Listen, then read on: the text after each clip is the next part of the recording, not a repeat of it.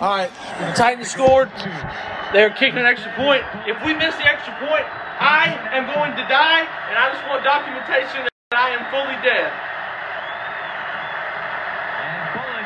And Bullock's kick is good by a hair. I'm alive! Fat Randy. Fat Randy.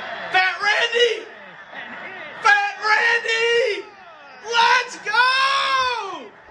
Come on! What a win! We're back! I'm alive! Woo! For the Tennessee Titans. Let's go! The following is a Bearded Broadcaster Productions podcast. Hello, everybody, and welcome to Breakfast Time with Waffle and Richard, as Waffle is ready to go. He's geared up after another week of football, and folks, it's uh, it's been a week. It has been a weekend. I have been stewing on my thoughts about the Clemson offense. Waffle has got thoughts on the Tennessee Titans after a crazy game in Seattle, and you know, just thoughts all around about football and the world. We talked for a minute off camera about some of this stuff and off mic about some of this stuff. But Waffle Man, how's it going? I'm doing good. How are you? Oh, I love the A S M R. We love it. Oh, we love it. Make sure to wear your headphones for this episode, folks. Yeah. No, I, I'm doing good. Uh, a, a good weekend for the Sunday was really good. Obviously, it, I, we'll get into that later, but Sunday Sunday was really good for the most part. Fantasy teams went did good. Titans, you know, big win. Can't wait to talk about that. Uh, Saturday, a much expected result, but uh, yeah, we'll we'll get into that here in just a second. So, yeah, absolutely, we'll get into that. I hope y'all had a good weekend. My fantasy team pulled out. I had Russell Wilson actually going up against the Titans, and we'll talk about that later. That long touchdown pass they gave up, I was like, "Thank you, thank you." Yeah. On the other end, Waffle just yeah. screaming into the void until yeah. the other end. But then you once know, once. Once the other afternoon games ended, I knew I was going to win. I was like, all right, y'all can go win this game. I don't care. So. Yeah. You know, it, it it actually worked out perfect for both of us because I have Tyler Lockett in two of my leagues. And Tyler Lockett went off for one hundred some odd yards with two touchdowns. So, I mean, I can't – and the Titans won, so I can't I can't yeah, complain. Yeah, that was solid weekend, solid weekend. Um, Stephon Diggs had a touchdown too for me, so that's big time for my team and for my fantasy team. But we'll start – with college football around the landscape. We'll start first. Kind of the expected outcome we all saw, but some highlights to talk about. Georgia rolls over South Carolina forty to thirteen. Um, J T Daniels was back after an injury. You know, no question that he's going to be the starting quarterback probably for the Dogs the rest of the way. He looked good.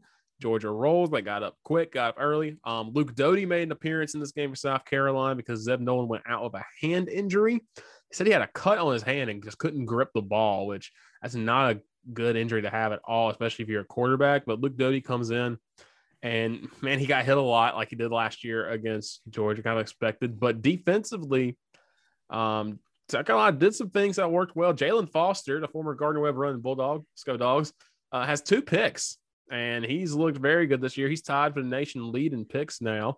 Um, so that's got to be something that you love to see if you're a South Carolina fan. And also, hey, you did something that Clemson couldn't do. Your first offense to score a touchdown against the Georgia Bulldogs defense. Again, probably, again, garbage time, whatever. I also yeah. had the amazing catch that made all over Sports Center. But, hey, some good things to talk about, though, from the South Carolina team against Georgia.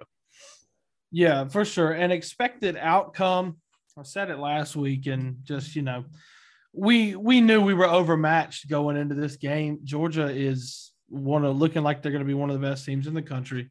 Their offense figured it out uh, last week against U A B. They came out. They had a field day against South Carolina for the majority of the game, uh, dropping forty on us, beating us forty to thirteen. But definitely some positives to take away for South Carolina.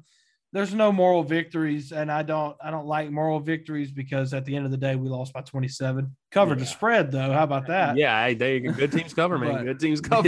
Yeah. So, yeah, J T Daniels back for Georgia. twenty-three of thirty-one, three hundred three yards, three touchdowns, and a pick for him. Uh, a solid day back for sure. Uh, but Georgia had a Georgia had a great day just in all facets of the game. But uh, about Carolina, Zeb Nolan started out the game, and this is what I wanted to happen. Like I talked about it last week as well, just with Doty coming out, like if he was not ready to go against E C U, I thought if you if you don't have to play him against Georgia, don't play him against Georgia, because he's right. we knew he was going to be running for his life, and like just just save it. Uh, why why risk putting him in there in a game that we know we were pretty much going to lose? So Zeb Nolan comes out there, gets stepped on, um, and in, so in comes Doty. So you know what? It's here. Let's let it happen. And Doty showed signs of, you know, some very good things. Like some of his deep balls he threw were really nice. A uh, big fan of that. Obviously, he is a um, an athlete, but it's so hard to run on this Georgia defense. So right. But Doty finished thirteen to twenty-six, uh, one hundred fifty-three yards, a touchdown, and a pick. So it's hard to your first sample size of him this year being against one of the best defenses in the nation. So we'll get a better assessment of Doty as we go on the weeks forward, especially this week against Kentucky. But Uh, overall, South Carolina, I had, I was, I, I was impressed with some things. Josh Vann, only Josh three Van receptions, good. but one hundred twenty-eight yards and a touchdown. That was one of my big questions coming into the year: who's going to step up at receiver for South Carolina? Because uh, as bad of a football team as South Carolina has been, they have really been blessed with a crop of great receivers in mm-hmm. Debo Samuel, Bryan Edwards, and also um, Shi Smith. Yeah, all all local guys, all guys from South Carolina, with Debo being from Chapman and Spartanburg, Bryan Edwards being from Conway in, in the Myrtle Beach area, and uh, Shi Smith being from Union County, somebody who's really close to you, to uh, you and I, Richard. Mm-hmm. And, you know, I was wondering who was going to step up, because Shi Smith's gone now. He was the catalyst of everything last year. That if there was any bright spot, it was most likely him. And Josh Vann has really stepped up this year, and he's played really well, along with Jalen Brooks, who made that fantastic grab yeah, um, that you saw on SportsCenter, a little one-handed catch. And just he's a guy that was transferred in from Wingate, who, coming from a D two school, you know, it's hard to have massive expectations. Like, you don't expect him to come from a D two school and then come into D one and just be like, oh my God, he's going to be like Heisman, especially you know. S E C level. Correct, well. yeah. So, uh, and he had a fair year last year, didn't really do a whole lot, but then this year he's uh, done a little bit better. And DeKirion Joyner too, still just hanging in there. He's been through a lot, moving from quarterback to receiver. I know it's tough, but um, still getting it done. But yeah, South Carolina, a lot of good things to take away. Defense was uh, decent in spots. Um, Jalen Foster, two picks. Can't say enough about him. I've really been impressed with him, like you said, from, from Gardner-Webb. So, uh, Sco Dogs there. And two picks for him. There's a video that circulated around Twitter showing um, after another defensive back from South Carolina gave up a blown coverage touchdown. Yeah. Um, the guy from Carolina's got his hands on his hips, you know, body language, and it's not, not good. Foster comes over, takes his hands off his hips, just kind of gives him a pat, and it's like, hey, let's go. And Jalen Foster put on Twitter, like, above uh, above all else, love each other. And that's the same stuff that Beamer has been harping on and harping on over and over again, just saying that it starts with when you're in a, in a rebuild like this, and when you're a new coach coming into a new team, you can't come in and you can't just demand, demand, demand, and bark out orders. You can't just make it all about that. You have to get to know these players. You have to love them. You have to teach them to love each other, care about each other. And that's exactly what they're doing. And I just, I really don't think you can ask for any more. I think that South Carolina is set up for a bright um, future as long as Beamer's here. And I'm couldn't be more excited about it. And I can't go without mentioning uh, Beamer's press conference at the end of the game, and a, a reporter asked him about um, basically like what what what was Georgia, um, why was Georgia's defense, you know, basically like just saying why was Georgia's defense so good, and Beamer's just like, well, I mean, they got five stars, they got all these guys, they're just a freaking good team. Like what what what else you want me to say? And um, you know, I I, I think Beamer's a generally is just a very likable guy, yeah, and I like him a lot, and I'm excited about what he's going to do. Uh, but this game, you know. We expected this, so nothing new. We'll roll on to next week. Yeah, no, like I said, that Beamer clip also fresh to have some good honesty from some coaches, especially after you know Muschamp will kind of mess, kind of walk around some subjects and stuff. Um, right. Straight up, honestly, you know, like the South Carolina's not in the place right now to go up against those teams right now, and you know, hopefully they can get to that place. He's recruited well already while being there, and so you know, we'll see what happens to South Carolina. Um, you know. You know, I was a Clemson fan. I do like Shane Beamer. I like him a whole lot more than Will Muschamp. Um, he seems like a likable guy that, you know, you kind of do want him to succeed. Of course, I want Clemson to beat him by forty, of course. But, you know, likable guy and a guy that I think is going to, you know, at least change the culture first, because that's what you got to do first with this team. Yeah. And then hopefully, you know, the wins should come. And so, you know, I don't know how long it's going to be. I hope South Carolina is able to wait a little bit because it might take a while. Yeah. But, you know, maybe this year, though, if they can have a good year, get some upsets and get to a bowl game, you know, maybe he's on the path of something great. And like I said, that defense, I think, is really good. Yeah. With that, that defensive line, too, that secondary has been very good uh, at times as well. Of course, had some plays guys against Georgia at times, but of course, it's a team like Georgia. You're going to give up some big plays on yep. offense. So. But, yeah, they responded well. Um, just couldn't get the rush game going. Of course, that's what Beamer yeah. talked about. Um, that's the yeah. only thing that I think would be the negative from that, and that's yeah. probably why they struggled. Um, yeah, this so. offensive line's got does have some issues. So, and I, I we have four running backs that I think are definitely capable of mm-hmm. being game changers, and we if we can't block for them, then it's not gonna. There's gonna be so much weight on Doty's shoulders now going forward. So. Uh, something about that's got to be done. But once, you know, we get into these next four games, these next four games are going to shape South Carolina's season. Kentucky, mm-hmm. Troy, Tennessee, Vanderbilt, all games that I could see South Carolina winning, and I could also see them losing. Like it, exactly. it's, it's just going to go a long way. So these next four uh, four weeks are going to be huge for the season. Yeah, exactly. And so got to have that three-headed monster of White, Harris, and Lloyd. Got to get more than mm-hmm. eighty-one yards total. Yeah. Um, Harris had It took Harris sixteen carries to get thirty-one yards. Again, you're probably mm-hmm. not going up against a D-line that good until you play Clemson again yeah. uh, at the end of the year, but still very good team, and so you got to get some mm-hmm. of wins. So, again, expected the outcome for South Carolina and Georgia. South Carolina mm-hmm. moves on to a big-time task against Kentucky. Now we'll look at the Clemson Tigers against Georgia Tech. And this game – I think took twenty-three years off my life. Cause so you don't know me again. Told y'all I was working at Car. I worked Carson Newman, grad assistant. We had a football game that started at one o'clock. We had a rain delay too. Um, didn't get home till about six thirty or seven, whatever. Well, Clemson started at three thirty, and I was like, okay, well, maybe I can get to see like the fourth quarter. And of course, me being the Clemson fan, I've seen the expectations. You know, maybe it's gonna be garbage time. I get to see some of these new kids play some. Well, I look at the game during our rain delay. We get our rain delay about the time they kick off. And I look, and Clemson is up seven nothing late in the first quarter. So I'm like, okay, that took some time to get going. That's fine. That happens. Clemson does not play well in the first quarter. Uh, people forget that a lot. Clemson does not play well in the first quarter of games. It takes them a while to get going sometimes. Now, if they're playing like South Carolina State or somebody, they drop like fourteen, twenty in the first quarter. This yeah. one, they score four forty left. Will Shipley gets a touchdown run. seven nothing. Okay. I check again. Clemson's in the red zone in the second quarter. All right, I might make it fourteen nothing or ten nothing. And they decide to go for it on fourth down. All right, I like it. Like I like the aggressiveness. Mm-hmm. And they call one of the most un, uninspired plays to Will Shipley I've ever seen in my life.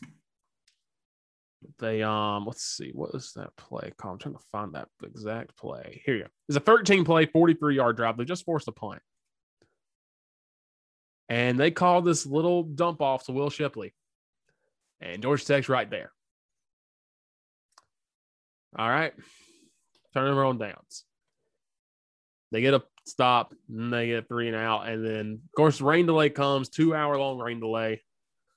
Come out, and they give up a field goal. It's seven to three at halftime, quote-unquote. So, like, okay. Ugly first half. Mm-hmm. I understand it. Georgia Tech's going to give them all you got. Georgia Tech's not a good team. I, I mm-hmm. stand by this, that Georgia Tech is not a good football team. No, they're not. Jordan Yates is a good quarterback, I think. This defense is bad at Georgia Tech. So I'm thinking, okay, maybe you got to get rolling. Nothing happens. They, Clemson gets back to the red zone in the third quarter, seven to three. seven three is the lead. And they try to run with D J, and he fumbles it. All right, that's when I started getting frustrated. So I'm like, that's two times you've gone, you could score, at least get a field goal, at least make it thirteen to seven. Made me feel mm-hmm. a little better.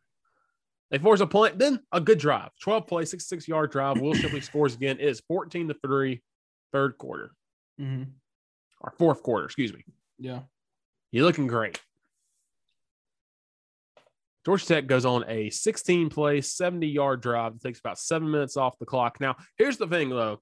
I can be mad about that, but Georgia Tech took so long to score and made it fourteen six But in the back mm-hmm. of my mind, I'm thinking, that's good defense. You took, you made them take up so much clock and use some timeouts. You've got a chance. Georgia Tech pulls off the perfect onside kick to Malachi Carter.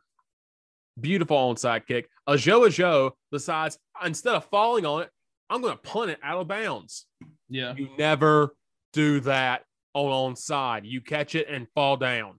Yep. Georgia Tech gets it. Nine-play, fifty-one-yard drive. But Clemson's defense, I got to give it to him. James Scalzi, he's the captain of that defense. He's been there for six years. They run that stupid little shovel pass that Pitt ran. Yep. About four years ago that they scored on all the time. Run it, stuffed, two-yard line. Yep. Clemson got the ball back. It's fourteen to six. Georgia Tech has no timeouts. There are twenty-five. There are fifteen seconds left. Excuse me. Yep. Clemson at their own two-yard line. Now, Waffle. Off the top of your head, how many feet are in a yard? Three. Yeah, three feet are in a yard. Waffle, do you know how tall D J Uyunglele is? Uh, six five, six six. He's six four. I'm going to give him six five. He looks bigger than that, but he's six five, six four, two hundred and forty pounds. So he's listed that on the Clemson website. Yep. Remember, all Clemson has to do, they don't even have to get a yard. They just have to get back to the yard line of scrimmage. Clock runs out. Game's over. It's fourteen six. Ugly win. We can we complain about the offense again, but it's still, I don't think we complain as much. Yeah. Clemson comes out there and tries to draw Georgia Tech off sides. Doesn't work. Delay a game. Now, this is on me. I thought it was a smart move at first. Like, oh, ten-second runoff. So then you can just run around for five seconds and throw it. You can't do that when the clock's not moving. I did not know that. So that's on me. Because that's what I thought they were doing. Like, oh, that's smart. Take a penalty. They can't call timeout. No one can call timeout. You just run around for five seconds in the end zone, then you fall down. It'd be fourteen to eight, but it'd be like, okay, we won fourteen eight on a dumb safety at the end. Yeah. So half of this is balls at the one. Again, you just have to get half a yard. If that, you have to get back to the line scrimmage. Just don't get in the end zone. Right. Why is D J Uyunglele lining up in the pistol four yards deep in his own end zone? And then why is Will Shipley two yards behind him? D J then snaps it, hands the ball off to a guy who's six yards deep in the end zone to get one. And he almost had it, and then he fumbled it because, again, it's been raining all day. Falls on it in the end zone. That's a safety. Almost could have been a touchdown. Could have been a touchdown for Georgia Tech. Yes. Very close. Will Shipley smart to grab that ball. This is and this is not on Will Shipley. Mm-mm. How do you not send your six foot four quarterback under center and just put four people behind him and push? Right. The Bush push is legal. It's not like you're gonna get a penalty for it.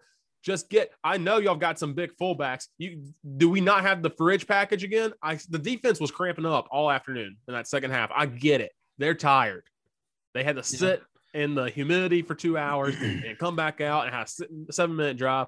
You're telling me you couldn't ask some extra offensive lineman, some extra tight end, hey, get in the backfield and just push D J forward. Yeah. Can he not snap it from under center? That's the issue I'm seeing. And if yes. you can't do that, you can't succeed as a right. quarterback. Right. Because they and it's not an issue of, well, maybe it's because he's slower. No, Trevor Lawrence is the same thing, and he's half the size and would get beat up. But he could dive forward for half a yard. Mm-hmm. Deshaun Watson, the same thing, and he's smaller than both of them. Yep. I think even Charlie Whitehurst did the same thing, and he's nowhere near the athlete these two guys are. Mm-hmm. And, like, there's other things to talk about this offense that needs to get working. The rush game needs to be better. Will Shipley was fine. You got to be more inspired, I think, getting it to your receivers. You got to be able to get it to Justin Ross more. Um. Will Shipley, again, he's not going to be a Travis Etienne, but he's good, I think. And now they've just come out and they've said he's going to be the starter for this week at N C State, which is, I think, the correct move. Yeah, they should have done that a while ago. Exactly. Um, and Kobe Pace is a solid running back too, but they just got to get Tim too. But, like, I don't know, but it's just like, if you can't get under center and fall forward for half a yard, not even half a yard, just stay at the line. Literally, all you have to do is just stand up at the line of scrimmage and make sure that ball is not across the plane. As long as that happens, the game's over. And I don't – it's so uninspired. And again, James Scalzi comes up clutch again. Big hit on Jordan, forces Jordan Yates out of the pocket. Big hit on Yates before he can lateral it. Clemson recovers the fumble, wins the game. And again, win's a win. I know I'm sounding like a jaded Clemson fan. I listen, I've seen Clemson get their butt whooped before plenty of times. I've been there for Tommy Bowden years. But again, you Clemson fans, you can complain, even if you're older. You get you can complain about this because this is bad. This is a bad offense. And again, I'm not saying D J Uiagalelei has to be Trevor Lawrence because he's not going to be. But eighteen of twenty-five for one twenty-six and then eight rushes, forty-six yards. That that's just bad. That is not what you should be doing against, again, Georgia. I expect it. Georgia's a good defense. Georgia might be the second best defense in the country with Clemson. Titled Clemson for the best defense in the country. Georgia Tech gave up so much to Northern Illinois. Mm-hmm. Northern Illinois is an okay football team. Northern Illinois also gave up a bunch of yards to Wyoming, who is actually a good, pretty good team, and then got destroyed by Michigan, who may actually be a decent little team. And they got when they got to Ross, Ross was effective. Seven catches for sixty-one yards. Ngata only had two catches. Uh, Allen only had two catches. Ladson had one catch. Galloway had one catch. Taylor had one catch. You know they're going to focus on Ross because he's the best. He's one of the best wide receivers in the conference. And when that happens, you got to be able to move over to Ngata. Yeah. I will say this about Georgia Tech: Jordan Yates looked looked okay. twenty of thirty-four, two hundred three yards, had that pick. Jahmyr Gibbs only had thirty yards rushing. Rush defense was fine. ninety-five mm-hmm. yards to hold Georgia Tech, who again, again, you're used to the option and all that stuff. Georgia Tech still likes to run the ball a lot and go hurry up. Mm-hmm. To hold them under one hundred yards rushing is really good. Yeah. But, man, they, Kendall McGowan had eighty-two yards receiving. That's their lead. Defense did fine. This is game is not on defense at all. I mean, Lamar Bentley had thirteen tackles and a sack and two tackles for loss. Skalski had nine tackles. Booth had six tackles. Goodrich, six tackles. Brissy was all over the place and had a sack, had a sack and a half. Ruke Arohoro, who's a guy that needs to step up, looked good. Venables came up big. And Xavier Thomas was just plugging holes. But, man, you've got to get this going because there's going to be games like this in the A C C. The one I'm looking at is that Boston College game because Boston College without Fear Dracovic has gone back to the early two thousands Boston College without Matt Ryan, where we're going to run the ball and make you hate life for four quarters. You also have Pitt coming up. Pitt's got Kenny Pickett, and Kenny Pickett has looked really good this year, and they're going to try to score a lot, and they also have a good defense. Mm-hmm. And then you also have Wake Forest and Sam Hartman. I know they haven't played a whole lot of good teams this year, Wake Forest has. That offense can move. And then at the end of the year, South Carolina with that secondary and that defensive line, they have looked good. So, you know, and, I, and I'm going to compare it to Carson Newman's game this week. And Carson Newman played uh, Wingate, who's number sixteen in the nation, and held him to all field goals in the first half, twelve to three.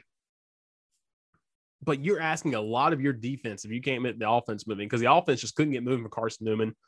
They had a chance, you know, they were down nineteen to three in the third quarter, had a chance to go score, you know, make it a, you know, at least, heck, they had a chance that they would go for two, make an eight point game, one yeah. possession game. And they just couldn't get anything going. Wingate goes down, scores a touchdown, puts it out of reach. And they had a fumble and a kickoff that put them at like the fourteen yard line. Wingate gets held to a field goal, but you can't ask your defense to do everything.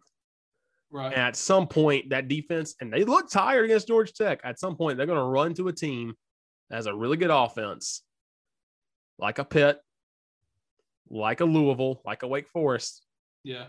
And, heck, even this weekend, we'll talk a little bit about N C State this weekend because they got a pretty good quarterback that's going to just – they're just going to do the things they need to do to win.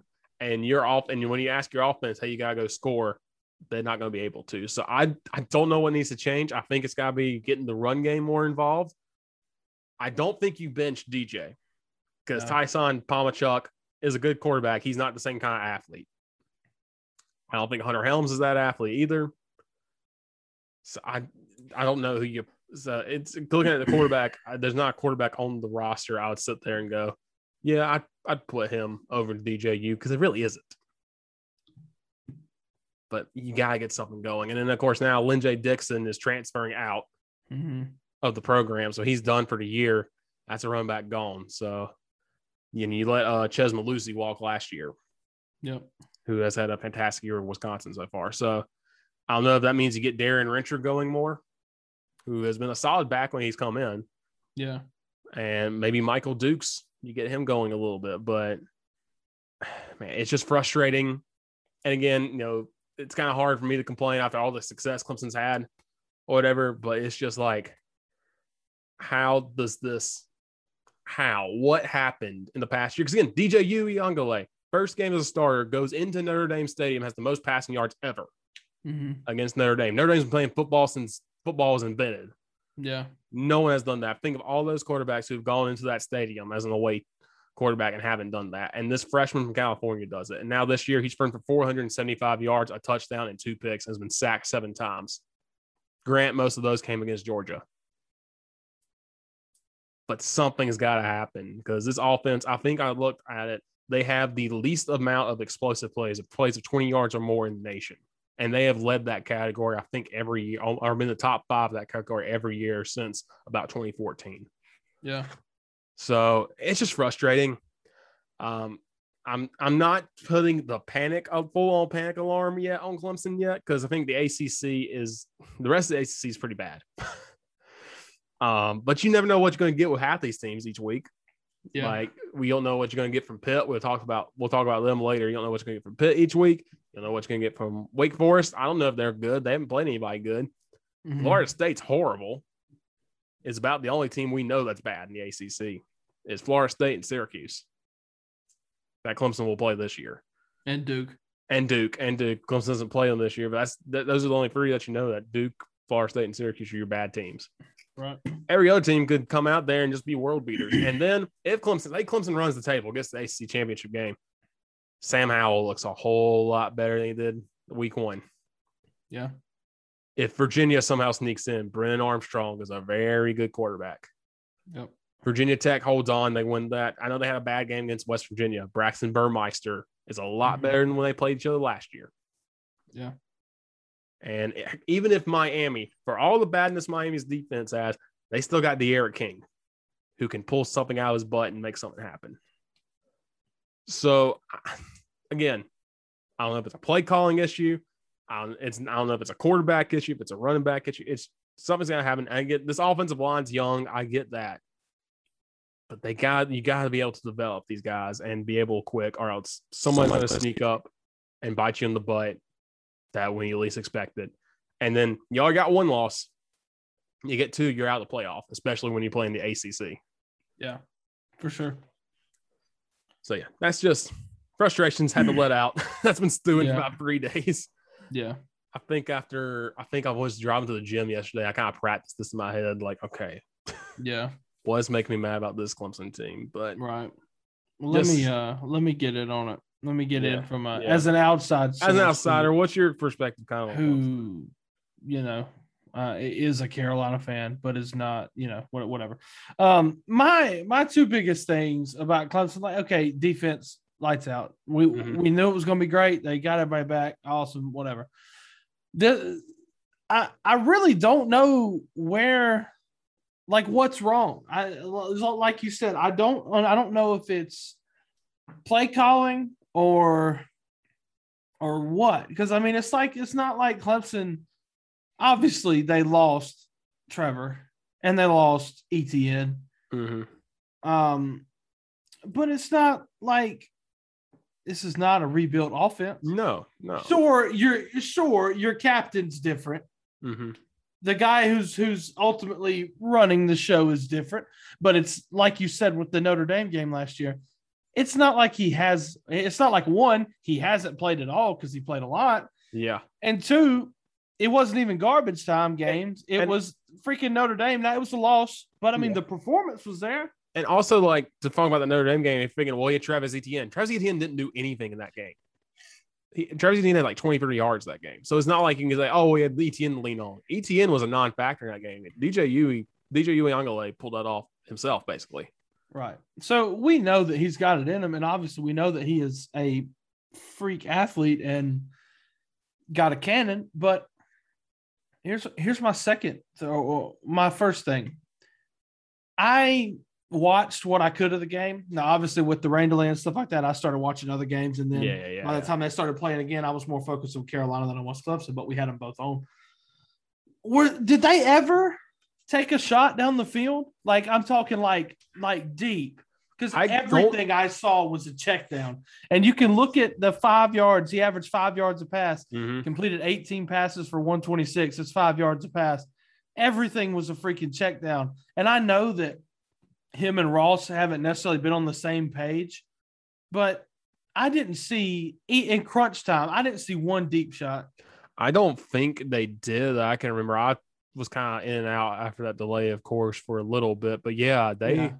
it's not even, it's longest, not even just Justin Ross. Like we are, we, we know Justin Ross being back yeah. is huge and that he is amazing, but even Ngata and, um, Ladson, all these guys they mm-hmm. got, like they're freak athletes, and they should be able to. Somebody should be able open. to find themselves in the behind the uh, Georgia Tech secondary. Absolutely. I mean, the oh, longest my. pass they had was the Kobe Pace. I believe that was on a little screen pass. He got seventeen yards, but Ross had a sixteen-yard catch, and Ngata had a thirteen-yard catch. That's those yeah. are the only three players had in double digits. Yeah, for receiving yards. Like then, in last year we saw it with uh, I mean, Trevor Lawrence. They take a shot all the time with him. Usually, it's like the first play of the game. They're like, "We're gonna take a shot with Trevor just to test somebody." Right. And you know that I don't know if it's been like if they're worried about his arm because he took shots against Notre Dame and yeah. looked great. He had that one to um, I believe it was to Ngata. Yeah, that I just don't I don't, I don't I don't get it. Yeah, I don't understand that. And then going back to the play from the one yard line, like, come on, man, fall forward. Are you serious? You're gonna line up in. You're going to line up three yards deep in the end zone with your running back, uh, six yards deep, and try that from the one yard line. When you, that's yeah. so dumb. I don't, I don't understand that because if anything, I mean, you don't even have to put somebody behind D J. Screw mm-hmm. that. Just Fall bunch, forward. bunch everybody up there exactly. and just say, look, we guys, we got one play. We don't, we don't have to go anywhere. The only place we can't go is just backwards. Back. Yeah. And for, give me half a yard. Snap that ball. Ball and go right forward. That's all you got to do. And that you that brings up a point that I've heard from others, and you brought it up too. Can he take a snap under center? If not, we got bigger issues. Mm-hmm. There's a big and Tony Elliott mentioned that in his press conference. He said we gotta be able to take a snap under center. So I don't know if that means D J you can't take one under center, or they don't have a play call for him to take one under center. And if that's the case, that's about. I don't know what you do because you gotta take one under center. You know. Because you got to at some point. At some points, you got to when you got to get a yard. They did the same thing against Florida State in twenty fourteen. Jameis Winston's out, mm-hmm. and C J Fuller's the running back, and they stick him behind. Um, oh, Deshaun. Deshaun was still was starting at this point. They stick him behind Deshaun Watson, and all they have to do get a yard. The game ends. We don't go to overtime. You upset Florida State because it's still Florida State was really good. Yeah, and they do a little pitch out to C J Fuller. So Clemson's done this before when they needed a yard, and C J Fuller uh, infamously fumbles the ball, but he would have been stopped for a four-yard loss anyway. Yeah. I don't know why they can't go under center. After that, Deshaun yeah. Watson went under center plenty of times and just fell forward. I feel like that Clemson could have done a multitude of things that would have been better than just doing a straight handoff like that. Mm-hmm. Like you could have just got D J, even in the pistol, three yards behind center and have him take the snap and then go forward. Exactly. Instead of Q B power. Having to get it here. Just, I mean, God, like in terms of the, obviously what you want to do is go under center and you want to yeah. just power it straight up. If you have to, if you have to snap like that, just do straight Q B power. Bro, yeah, snap it to him and let him just go forward. Like, my God, Heck, he's six four, two fifty. Good God. He's not going to come down very easy, especially no. behind also, that offensive line. Come on. They're going to stand him up for a while. That's going to run clock at least. And if the referees are like, oh, he's out of the end zone, well, clock's yeah. going to keep running. Georgia Tech couldn't stop you. Yeah. And then the other thing, the, the the biggest thing that could have changed the entire landscape of the game, it was a fumble. Mm-hmm. And had Will Shipley not thought, oh, my God, and hopped on Ball's that right thing, here. dude. That's are you kidding me? You, and you know, got to send that tired defense. That freaking that play. Now, a lot of other things would have had to happen. Mm-hmm. If the fumble recovered by Georgia Tech, touchdown, two-point conversion, overtime, Tech somehow wins. Uh, that's going to be an all-time. That thing would have lived in lore mm-hmm. forever and ever and ever till the day that we died and our kids died and our grandkids died. Yep. That would be an all-time blunder, but it's it's crazy. As someone whose father was at the Fumble Rooski game, he yeah. was at this game too. He would have seen two of the worst losses of all time in Clemson history if that would happen. Yeah, it wouldn't have been good for Cool Breeze. The breeze yeah. would have been hot. I'll tell you that. Breeze would not have been having. Breeze actually left at halftime because he's getting older and two-hour rain delay was pouring. So he got to watch it from yeah, the cover. I can't say I blame so. him. Can't say. Yeah, I, I don't blame him at all because I was watching it from my apartment and I was not happy. So yeah, but yeah, um, yeah, no, just frustrating game, very frustrating. You know, Clemson always has one of these a year though, so maybe this is their one. Get it out of the way early. Maybe. But unlike other years, usually you come back the next week and you go off and you beat somebody by seventy-two. I don't know if that's going to happen this year because I don't know if you can score seventy-two points. Um, scoring yeah, no, no. scoring thirty-five has been trouble, has been an issue at times, but we'll see. We'll see what happens. I think they're fine. I want to say they're fine. Now, if they go out against N C State and just struggle again, that's when I'm going to get real worried because that's four weeks of your season gone. Of looking at. So that's my rant this week. Um, we'll see what happens next week if I have another one. Right. Against N C State. I hate N C State. That's just the one of those teams I hate. And if they go off and lose to them, God, that's they're they're just irrelevant every year. That's, that's gonna hurt me. Yeah. Um, so yeah, we'll go through some of our games that we want to hit first. Um, we're gonna try we're trying to condense this a little bit. I know that rant is taking up some time. We're probably gonna talk about nonsense for a while. Um, yeah. We'll see. Um, first of all, I didn't put this on here, but we talked about it off. Uh, Pitt lost to Western Michigan, so Pitt's beating Clemson this year. Yeah, sorry to Tennessee fans. Taylor, my boss, I know you listen to this. You said you want me to talk about Tennessee. Uh, sorry. Uh, Pitt losing to Western Michigan, that really makes y'all's loss look even worse, so I am sorry. Yeah, um, so that means the Super Weapons officially charging now. They have New Hampshire, Virginia Tech, and uh, I can't remember who the other is. It's, it's another conference game. I think Georgia Tech, and before they play Clemson, so they're going to go one and two down that stretch, and then go yeah. off and beat Clemson by twenty-eight. And uh, um, Kenny Pickett's going to get drafted by the Bills, and then throw six interceptions in his first start. Oh wait, that was Nate mm. Peterman. Same thing happened. God, that was so bad. I was at that game, man. I saw Peterman become a legend, and then when the Bills drafted him, I was like, you know what? He looked pretty good against Clemson, and then, um, mm. yeah, James Conner looked good. So good for uh, good for the Cardinals. yeah. yeah. Um, we're gonna start in the F C S, and uh, oh boy, Presbyterian Blue Hose. Yeah, yeah, not not punning came to bite you in the butt this week. Uh, they lose to Campbell, seventy-two yeah. to nothing. They don't even face the starting quarterback for Campbell. Wiley Hartley has to step in for six touchdown passes and three hundred forty-two yards, school records. Mm-hmm. Michael Jamerson has twenty-two carries for one hundred one yards and two touchdowns. Our poor Ren Heffley throws five picks. And um, Matthew Rivera for P C had seven catches for one hundred yards, though. So, hey, positives, hoes. There's some positives. yeah, um, yeah, that was Presbyterian's first game against a D one opponent this year, so... Yeah. Um, luckily, luckily they played the Pioneer League. If you don't know, the Pioneer League has no scholarship, so it's like D three football, basically. Yeah. There's some good teams in there, and of course they start with defending conference champion Dayton this week, so that's awesome. Well, we'll see mm-hmm. what they can do in conference play. Probably not going to be great, but hey, we'll update you. The the Heffley for Heisman train just got a little bit knocked, not derailed. A little bit. It's yeah. it's it's not quite derailed, but you yeah. know, any other team a seventy-two to nothing loss that would derail you. Not for Presbyterian because it's Pioneer League football, and we're just going to say that anything can happen here. Yeah, yeah, yeah. Um, but it, it is also somebody brought this up on Twitter.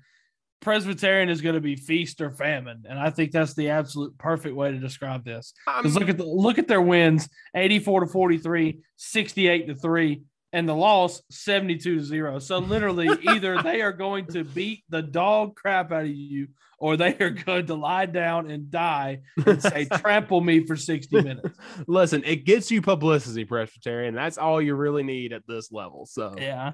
And so. you, you you're going to have the college football, not necessarily old heads, maybe just guys with common sense that are just going to be like, if you go for it from your own two-yard line on fourth and twenty-two, you deserve to lose. And listen, you know what? I kind of agree. Well, listen, when college, if college football Twitter likes you, you're you're set, man. Yeah. You're set for life. So college football Twitter is in love with the blue hose, so we're good. They're good to go. Um, we'll roll through some of these games. Uh, Penn State and Auburn. Penn State wins twenty-eight to twenty. Uh, Sean Clifford looks good, man. Mm-hmm. He looks real good. Um. And Penn State runs a no-huddle type offense now, which is weird to see a team in the Big Ten that's not Ohio State do that. Yeah. And it's worked effectively. But Auburn, why did y'all not just run the ball? Yeah. At the end, Tank Bigsby was going off. Yeah.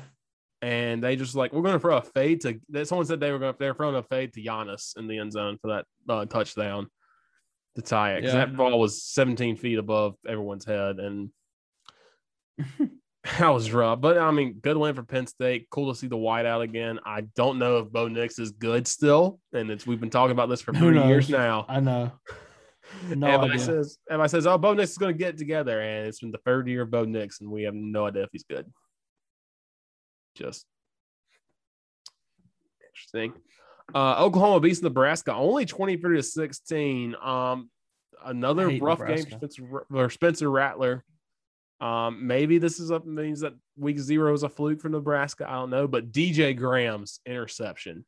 Uh, completely unnecessary. Yeah, no, Let me just not. throw that out there.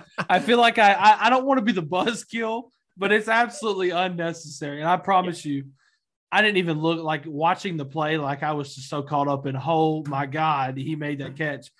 And then I looked at the comments and people were like, you should have dropped it. You should have just dropped. We lost yardage because it, so I was like, you know what? You're not wrong. But look at that. Look at the interception. Like, so cool. Uh, Listen, I'm one of those coaches that be like, this is why I couldn't be a coach or a referee. Because I'm like, nah, that was cool, man. You got that. You're good to go. Yeah.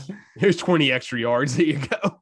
the uh, the Oklahoma, I don't know if you heard it. The Oklahoma radio call's dope. Oh, it's pretty good. Yeah. It's Gus so Johnson's good. call is good too. Oh, as well, I mean, so. yes. Amazing. That was on the radio calls. Good. Spencer Rattler couldn't believe it either. Yeah. Um. Again, another sleepwalking game for Oklahoma, and there are yeah. two teams in the Big twelve, West Virginia and Kansas State, that might. Dang it, Shane Beamer. I don't want to hear you. Um. uh. But, but West Virginia and Kansas State, you know, might catch the Sooners napping. We'll have to see because the Huskers almost yeah. did. So. They're playing. Oklahoma's playing with fire for sure. Mm-hmm. They're they're playing down a little bit. Uh. Cincinnati goes on the road and beats Indiana thirty-eight twenty-four. They're actually down fourteen nothing in this game. Yeah. Um, come from it's behind. It's turned into a shootout mm-hmm. at one point.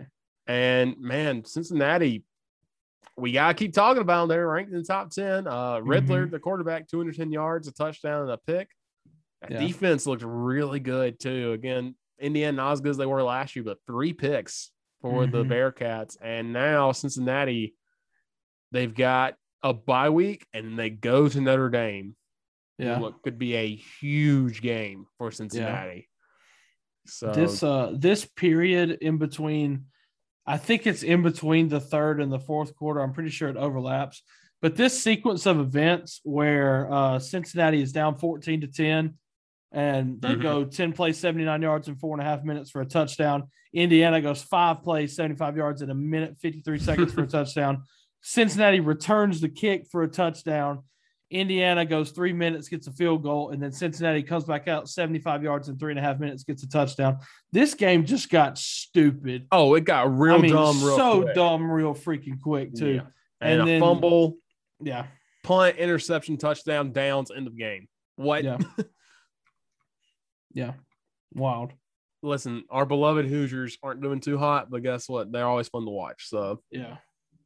I can enjoy them. So, yeah, Cincinnati, big-time game next week. Yeah. So against Notre Dame coming up. And Notre Dame's got a big game this weekend as well.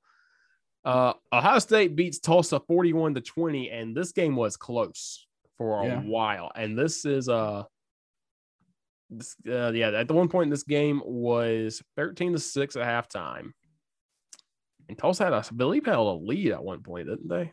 Yes. Yeah, fourteen thirteen lead in the third quarter. And, mm-hmm. um, or excuse me, no, no, no, they did not hold the lead. Sorry. It was thirteen six. Wow. For a long time, it was twenty to thirteen late in the third quarter. That's what it was. Mm-hmm. twenty to thirteen late in the third quarter, and then Ohio, and then twenty-seven to twenty late in, in the fourth quarter. Um, then Ohio State scores a touchdown, gets a pick six. That ends the game. Yeah. Um, I heard rumors that C J Stroud might be getting benched, mm. which is interesting to hear after his week one. Um, yeah. The running back for Ohio State won this game for him, though. two hundred seventy-seven oh, yeah. yards and three touchdowns yeah, for Henderson, Jesus. Trayvon Henderson. Yeah. And Ohio State's kind of like, you know, like we think of Clemson, they can roll out whoever they want at times. Yeah. This Big Ten this year is really good. I don't think you need to do that yet. Yeah, I agree. I mean, keep, let, let him go. Just don't yeah. don't pull the plug on him yet. Yeah. If this game says anything, once again, about Ohio State, is that their defense is suspect. Mm-hmm. Now, here's the thing for Ohio State. You have Akron next week. That should be an easy win. Yeah. Akron's horrible. You go to Rutgers, and Rutgers, again, Rutgers is three and oh. They got Michigan this week. We'll talk a little bit about that game. If Rutgers looks any kind of decent against Michigan, I'd kind of get a little more prepared if I was Ohio State. Yeah. Um. Then you got Maryland. Tulua Tagovailoa, it's a pretty good quarterback. You go to Indiana. I know Michael Penix hasn't looked good at all this year, but it's going to be at home. There's going to be a lot of emotion in that game. It's a rivalry game. And then you've got to play Penn State at home. And the back half of the schedule is tough for Ohio State. You got Penn State, Michigan State, and Michigan all at the back half of this. Mm-hmm. And Ohio State cannot slip up at all because, again, you have one loss too. So, yep. Interesting to see what develops in Columbus. Um, Fresno knocks off U C L A forty to thirty-seven. No one saw this on the Pac twelve network. Um, I saw the highlights, though. Jake Hayner, our boy, yeah, died on the Rose Bowl field, but threw the game-winning touchdown pass. Mm-hmm. Fresno's good. Fresno is yeah. a very good team. Um, yeah, Fresno is very good. Three and one with their only loss being Oregon by um, single digits. So yeah, and um, man, this game was wild toward the end. Uh. I don't know if Dorian Thompson-Robinson's good or not, though. fourteen of twenty-four, two seventy-eight, and three touchdowns. It is not a lot, but mm, yeah, it's still, still effective. Like, he he has to have probably you can't. Uh, he he's got to have the most yards per pass attempt. He's got to, man. Has to, yeah. Uh, they they held Zach Charbonnet in check. He still had two touchdowns, but only nineteen yards, so he didn't kill them. Yeah, he only got six carries. Did he possibly get hurt? I mean, who knows? Because it was, and it says his status is active, so I don't, I, yeah. I don't know what um, his deal was. Another guy you need to look at, Ronnie Rivers for Fresno State. First of all, great name. Uh, twenty-one carries, one hundred thirty-six yards, and two touchdowns. So the Bulldogs yeah. can run it too. Yeah, which is really good. But Jake Hayner, man, took a shot on a drive that made that gave yeah. him the first lead. Has holding his side in between plays, and he has mm-hmm. to get the ball down with fifty seconds left. Scores another touchdown pass, is just holding his side and dying on the field. Mm-hmm. Yeah. And it pulls off. That, that's a big – he's cemented his legacy in Fresno for sure. Yeah. And this is a Fresno State team, you know, three and one. They've got a stretch. I'm going to include Wyoming in this because Wyoming's got good offense, but they have to go to Wyoming, Nevada, who's got Carson Strong as a good quarterback, go to San Diego State, and then host Boise State. Mm-hmm. And then they got to play San Jose State on Thanksgiving, so it's a tough little stretch. But I think they could do they could do some damage. They avoid Utah State, who we talked about some. Yeah, it's having a really good offense too. So, man, if we get that Utah State, uh, Fresno State, uh, Mountain West Championship game though, yeah, it's gonna be insane. Remember these names. I mean, obviously Jake Hayner. We've said it over and over again, but remember his name and remember either Jalen Cropper or Josh Kelly, wide receivers. Mm-hmm. And the reason, well, Cropper had fourteen receptions, one hundred forty-one yards, and a touchdown, and Josh Kelly had eight receptions, one hundred twenty yards, and uh, well, no touchdowns. But remember those names because Fresno State has produced a pretty good quarterback wide receiver duo, N F L-wise. Mm-hmm. Remember these guys when Sundays come up, Jay Kaner and one of those guys, because like they could end up being like Derek Carr and uh, Devontae Adams, who Devontae Adams is now arguably the best receiver in the league. And Derek mm-hmm. Carr, uh, I think Top for the ten, most probably. part, has had up and down. But, I mean, obviously this year they look really good. Mm-hmm. Yeah, but he is. Fresno State produces quarterbacks and receivers, and they yeah look very good this year. Um, West Virginia beats Virginia Tech twenty-seven twenty-one. West Virginia tried to give this game away at the very end, and Virginia Tech just could not get into the end zone. Yep. It's kind of surprising to see. Yeah, uh, Braxton Burmeister's crew do that. But, man, this is a great win for Neil Brown at West Virginia because he had to rebuild a lot when he got there. And, yeah. you know, I don't think West Virginia's at the level they want to be. They lost to Maryland to start the year, of course. They got mm-hmm. Oklahoma this week. But, you know, that's a big uh, that's a big-time win for the Mountaineers. And I think they're going to I think they're going to make some noise. They're going to upset some people, I think, this year in the Big twelve. Yeah. I'd like to see it happen. I always like West Virginia. Their only loss being to a Maryland team who uh, could end up being pretty good. If they are pretty good, that's obviously going to help West Virginia's case um, mm-hmm. for anything. But yeah, that's a three and oh West uh, Maryland team. Um, yeah. Again, after they played West Virginia, they played Howard and Illinois, but still mm-hmm. an undefeated Maryland team right now who has Kent yeah. State and then has to – oh, God, whoever made Maryland's schedule hates them. mm-hmm. They play Kent State, then they play Iowa, at Ohio mm-hmm. State, at Minnesota, Indiana, Penn State, mm-hmm. at Michigan State, Michigan, at Rutgers. Oh, boy. Mm. You've got four ranked teams right there, and you've you got two of them at home. Or five yeah. ranked teams, and you get two of them at home at least. So three of them at home. Okay, not yeah. as horrible, but still a lot in a row. So go Terps. Yes, sir.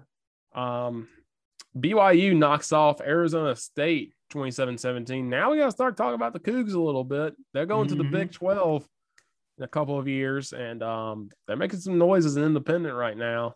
Yeah. three and oh, and a lot of people thought they kind of slipped back a little bit after losing Zach Wilson, but they've kept the ship steady and have had mm-hmm. three, all three wins over the Pac twelve.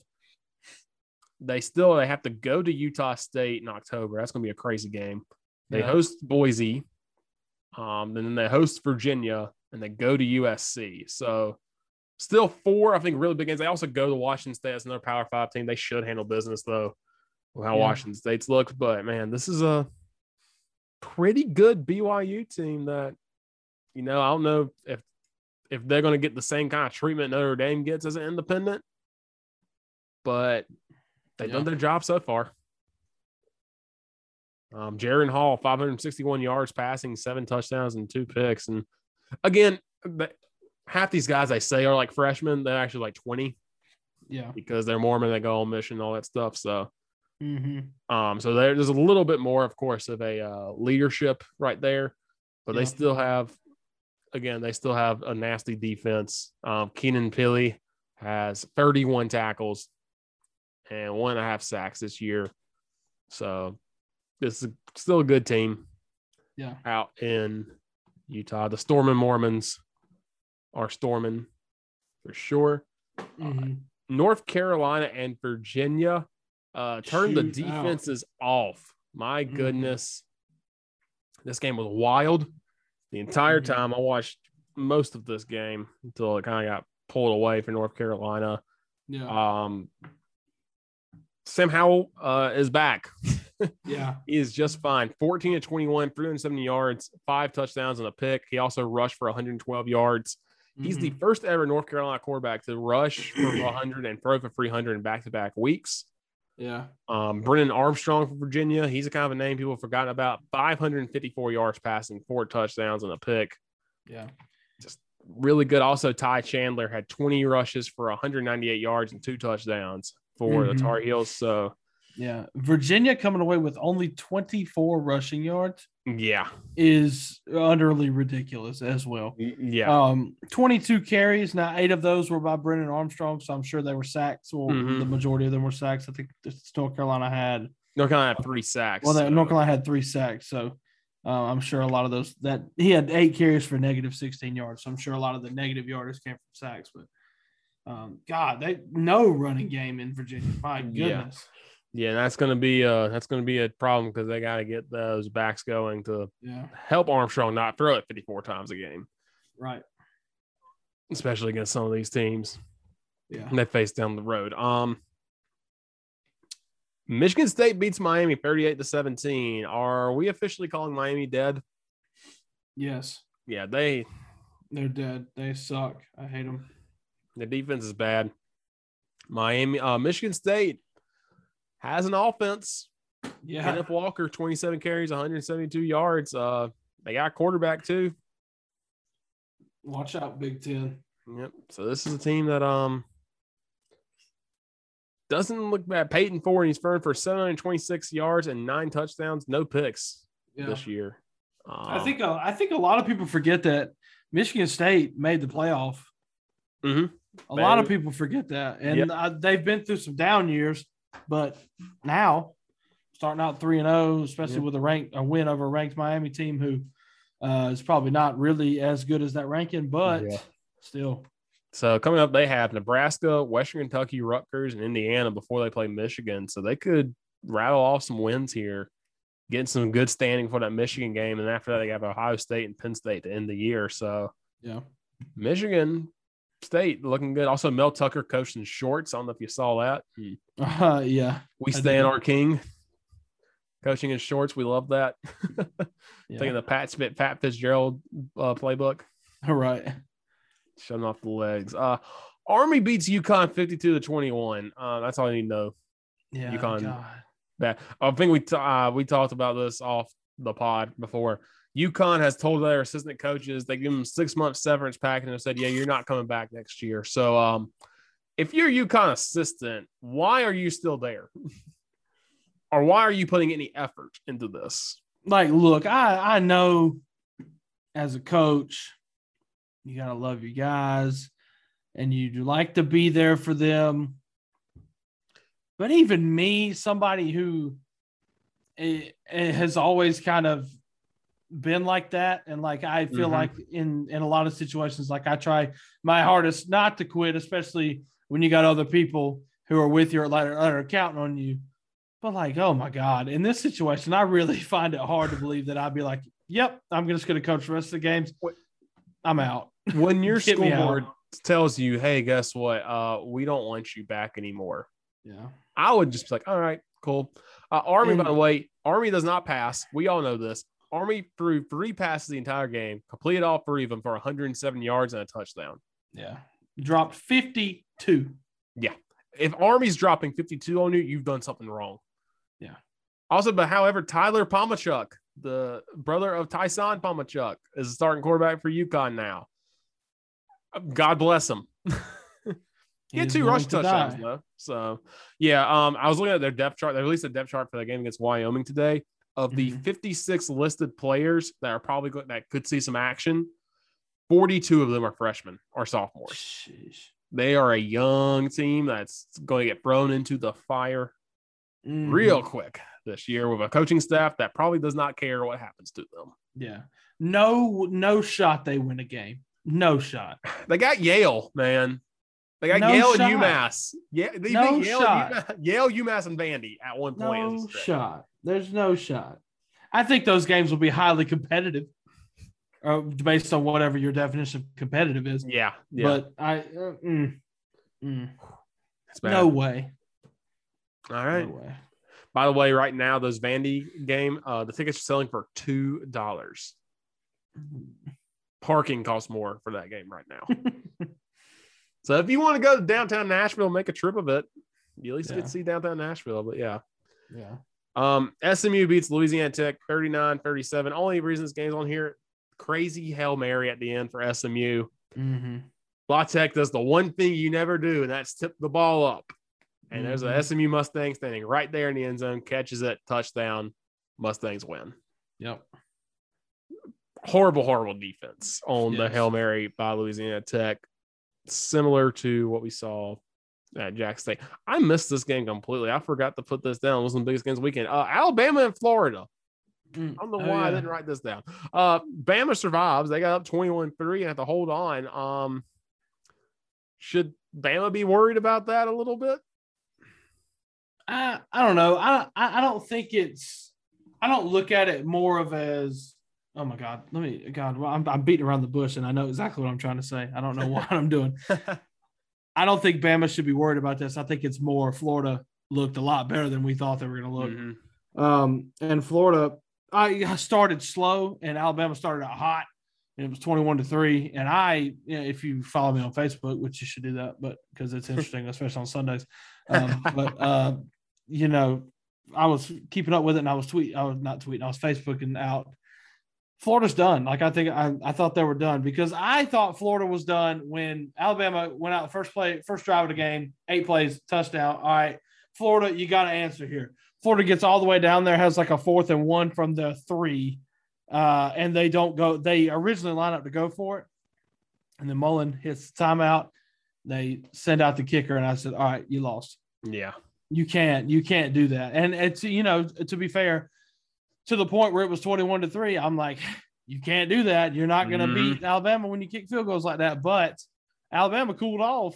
Bryce Young uh, started, you know, they started going three and out. I think that was, there was some kind of crazy stat. Shoot, I can't remember now, but it was something along the lines like that was Alabama's uh, hasn't gone three and out like that in a, a stupid long time. Yeah. Uh, I think on back-to-back drives where they've gone oh, three and three and out, they hadn't done that in years. But uh, Florida starts climbing back in it, and then, oh, my God, we got a game. And it was a heck of a game. Such mm-hmm. a good game. Yeah, toward the end, man, uh, Bama got a field goal at the end, make it thirty-one twenty-three, and then Florida gets a touchdown and misses a two-point conversion that would have tied it. Yeah. And then um, Bama has to punt it back to Florida. Florida gets down for one play, doesn't work for him, of course, and um, Bama holds on. So, yeah, I think there's some concern. Uh, the slant pattern was working a little too well, I think, for Florida, too. It gave Emory Jones some confidence, who's yeah. starting for an injured Ant Johnson. Hopefully, Ant Johnson come back pretty good. Mm-hmm.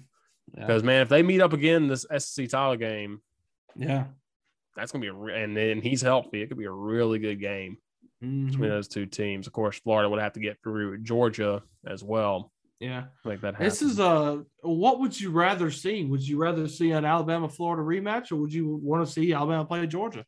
I kind of want to see Alabama-Georgia to see how Alabama does against that defense. Could there be some kind of stupid scenario where you get both? I mean, yeah, get in a playoff. Yeah, one of those teams could be, uh, like say, hmm, it'd have to be where Georgia has, yeah, because Georgia would have one loss. Florida, yeah, Florida would have to beat Georgia. Georgia misses the yeah. Georgia misses the title game, and then Georgia sneaks in. Yeah, but Georgia sneaks in because of let's because say Florida would have two losses. Florida would have yeah. two losses, and Bama. Florida would have two losses after the S E C title game. Yeah. Well, and then you you'd yeah, need like you'd kick need them to, out, and yeah. then you'd have to have no Clemson. Let's just say yeah, no Clemson. Something happens there. You'd have to have like Oregon probably lose on yeah, the Pac twelve. Then need a Big Ten and like Big Ten, one of those teams goes undefeated, and then like Oklahoma goes undefeated. Yeah. And then you look and you have a bunch of two-loss teams, and then you just look at Florida. So I'm not going to say it's going to happen because it's not going to happen, but if it does happen, you heard it here first.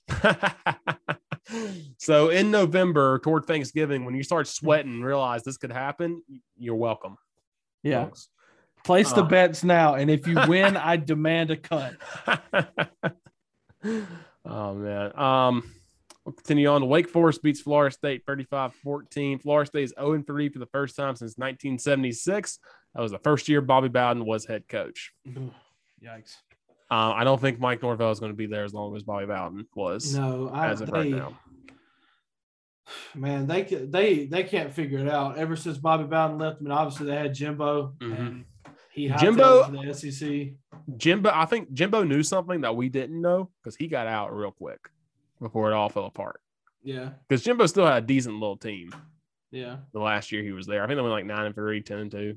They were second, they were second to Clemson to the Atlantic, and they were pretty decent. They gave Clemson a good game that year.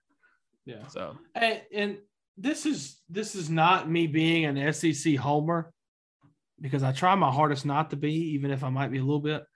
But there's not many coaches in the uh in the N C double A that when they have the opportunity to go to any S E C school for an extended period of time and sign a big contract like that, they're going to say, nah, I'll stay yeah. here. They're yeah. going to go, unless you're Dabo. Yeah.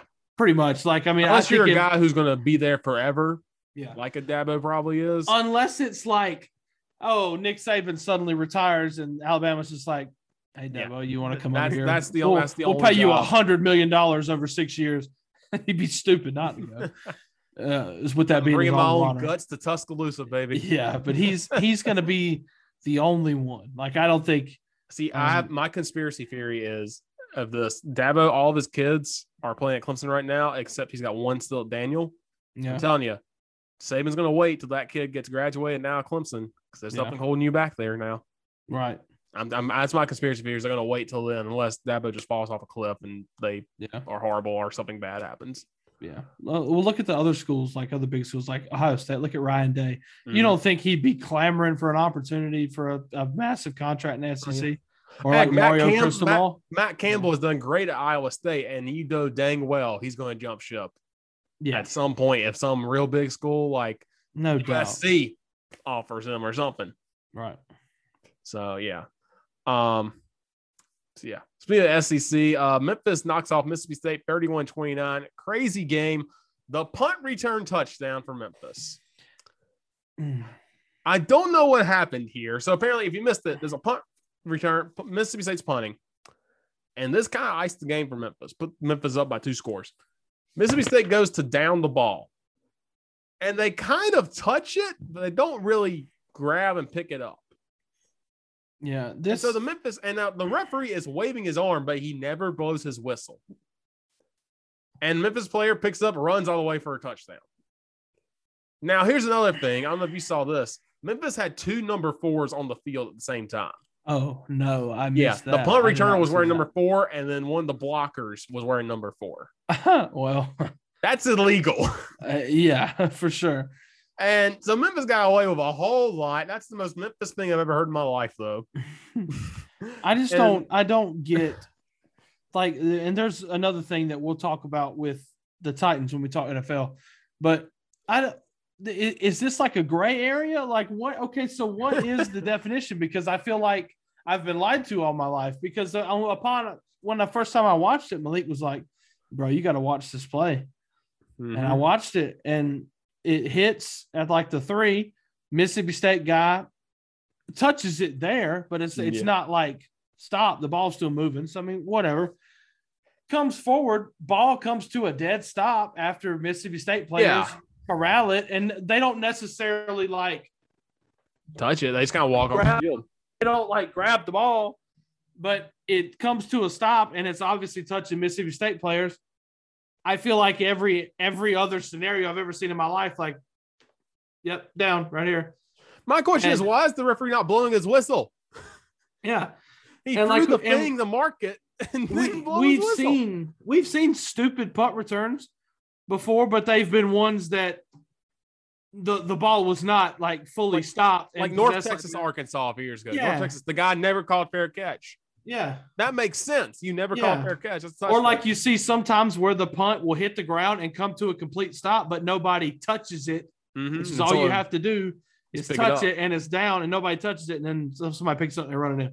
Yeah, like okay, yeah, that's on you, bro. But like this was touched at least three times mm-hmm. and came to a stop, and then next thing you know, Memphis is in the end zone and the play's still going, and they're just like, "Yep, touchdown." Oh my god.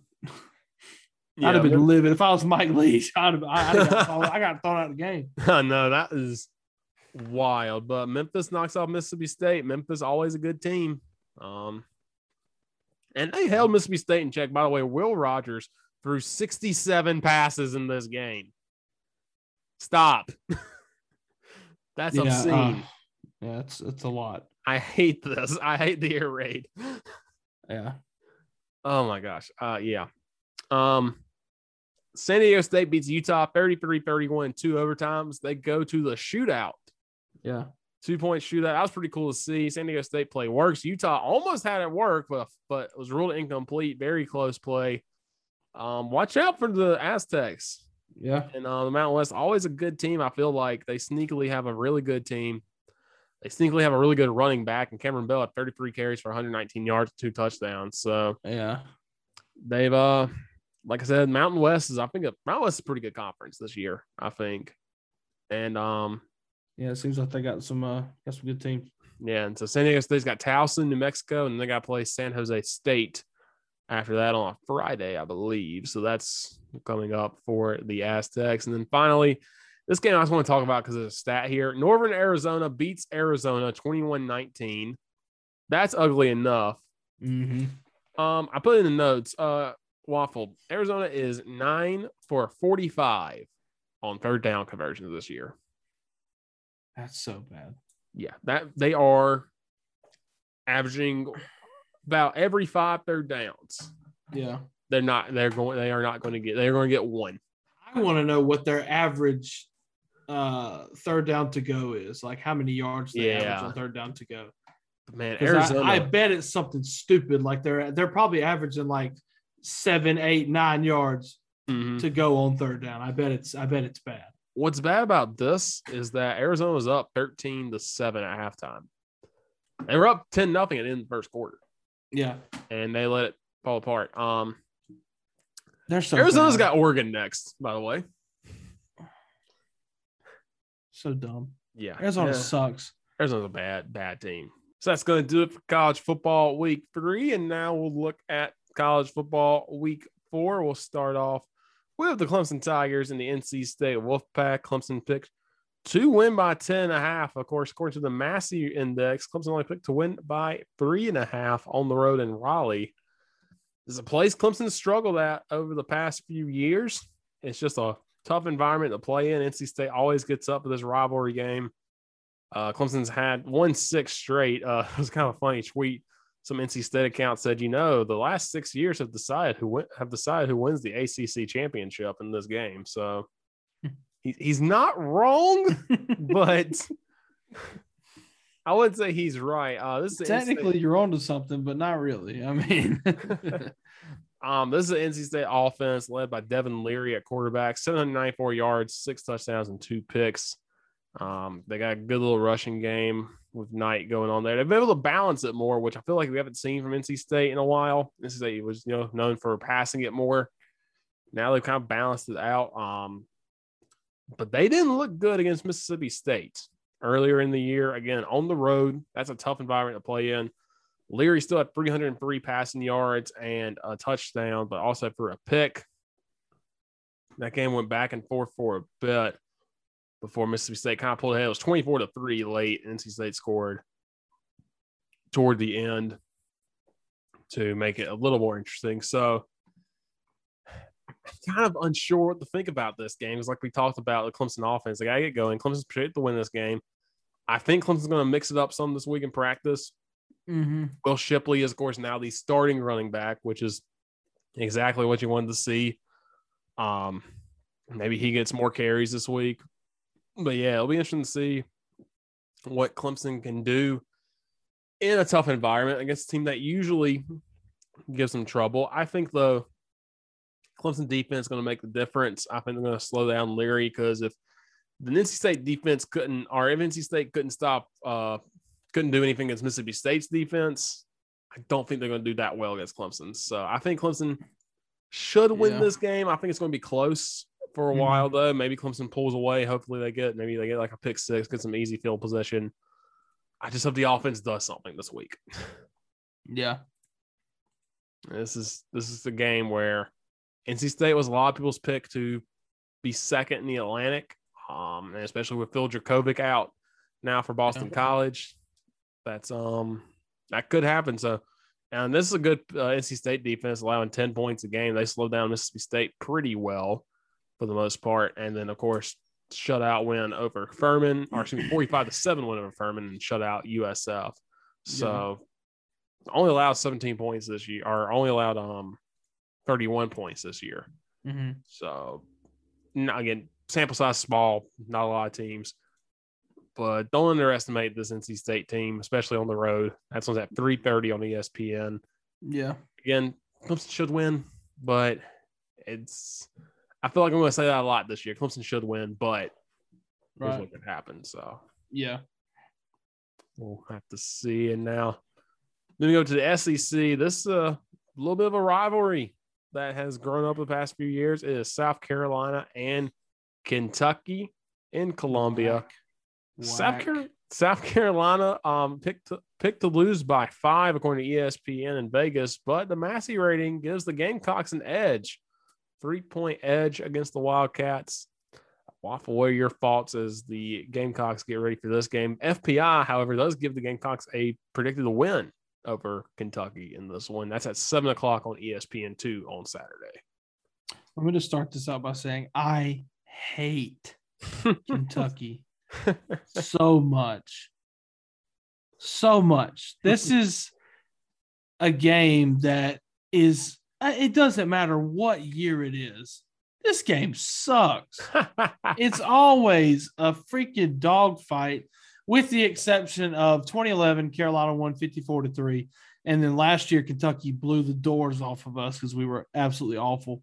Um, and but pretty much every other matchup since like two thousand seven is within one or two scores. Mm-hmm. A lot of times it's a one-score game, and it's just annoying. And coming through the years where South Carolina was good, oh eight to two thousand thirteen, still Kentucky ruined it. In twenty ten, we just uh, come off beating – oh, God. G- give me two seconds. Give me two seconds because now I'm freaking – now I got to dang. I got to go look at this. Um, you know Kentucky's right. going to run the ball, by the way. It's the thing. If it's like yeah. Chris Rodriguez, thirty, if you're going seventy-seven yards, four touchdowns, they're averaging – one hundred ninety-five yards rushing. They've thrown a lot more with right. uh, Levis at quarterback, but he still has four picks this year. Yeah. And they only beat Chattanooga twenty-eight twenty-three. Again, that's a good Chattanooga team at A F C S, yeah. but only a twenty-eight twenty-three win over the Mocs and a seven-point win over Missouri, in which they fumbled two touchdowns in the end zone. Yeah. All right, turn back the clock. twenty ten, South Carolina.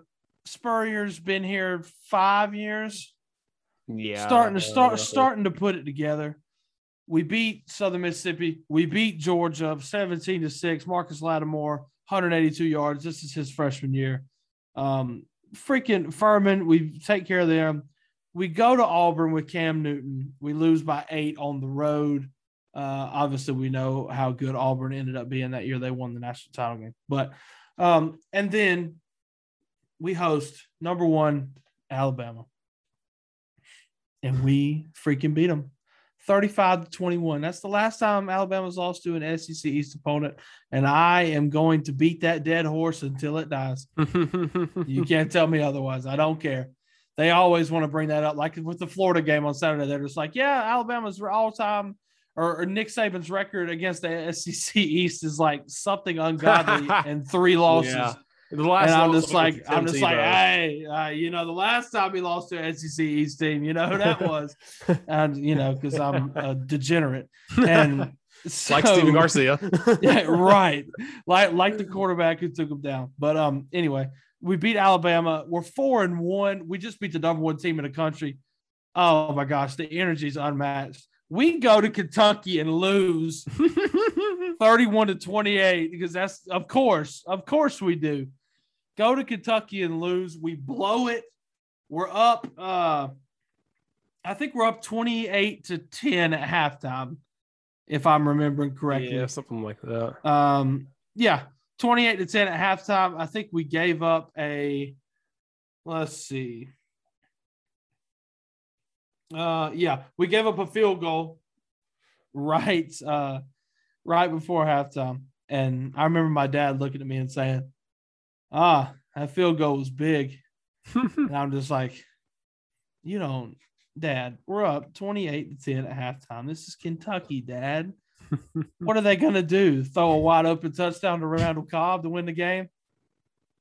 That's exactly what they did. And they got the two-point conversion as well to go up thirty-one to twenty-eight. Guess who got that? Randall Cobb. And then South Carolina comes out there, throws a Hail Mary at the end of the game. And I'm going to stand by this. I'm sorry. I'm, I'm going off on it. I'm not even talking about Carolina this Saturday.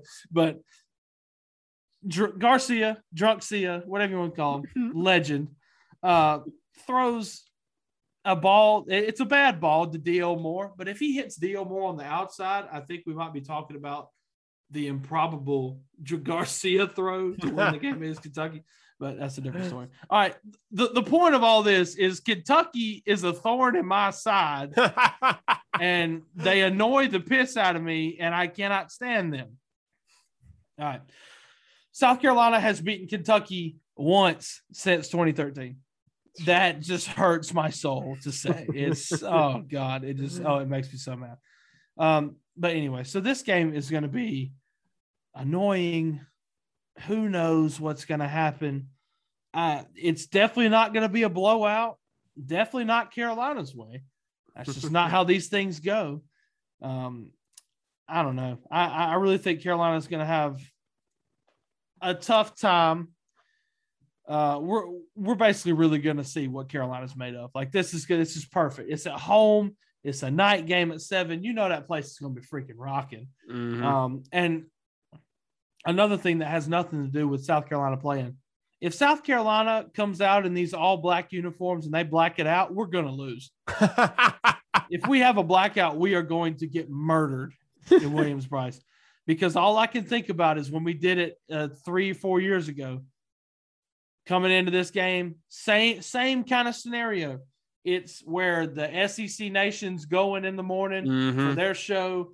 They're hyping this game up because both teams, it's early. Both teams are looking like they could possibly do something. Who knows? They hyped it up. Carolina's like, yeah, let's black it out. And we come out first play of the game. Debo Samuel, slant route, touchdown. Uh, place is nuts. Probably the one of the loudest moments in that stadium's history. And then we freaking don't score another touchdown and we lose. Debo Samuel also breaks his leg. Mm, so, like, please, if we wear these black uniforms and we try to black it out against Kentucky, I am going – I'm not, not going to watch – that's a lie. I am going to watch the game. I'm going to watch us get murdered. That's just what's going to happen. I think South Carolina's going to have a tough time. Uh, Kentucky, I think, is a team that a lot of people – are kind of expecting to finish third in the S E C East. Yeah.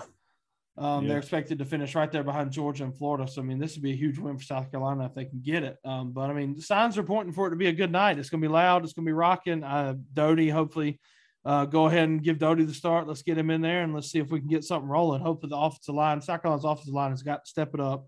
We got to have some sort of running game to win this game. Mm-hmm. It can't, we can't put everything on Doty in this game. We're going to have to have a running game.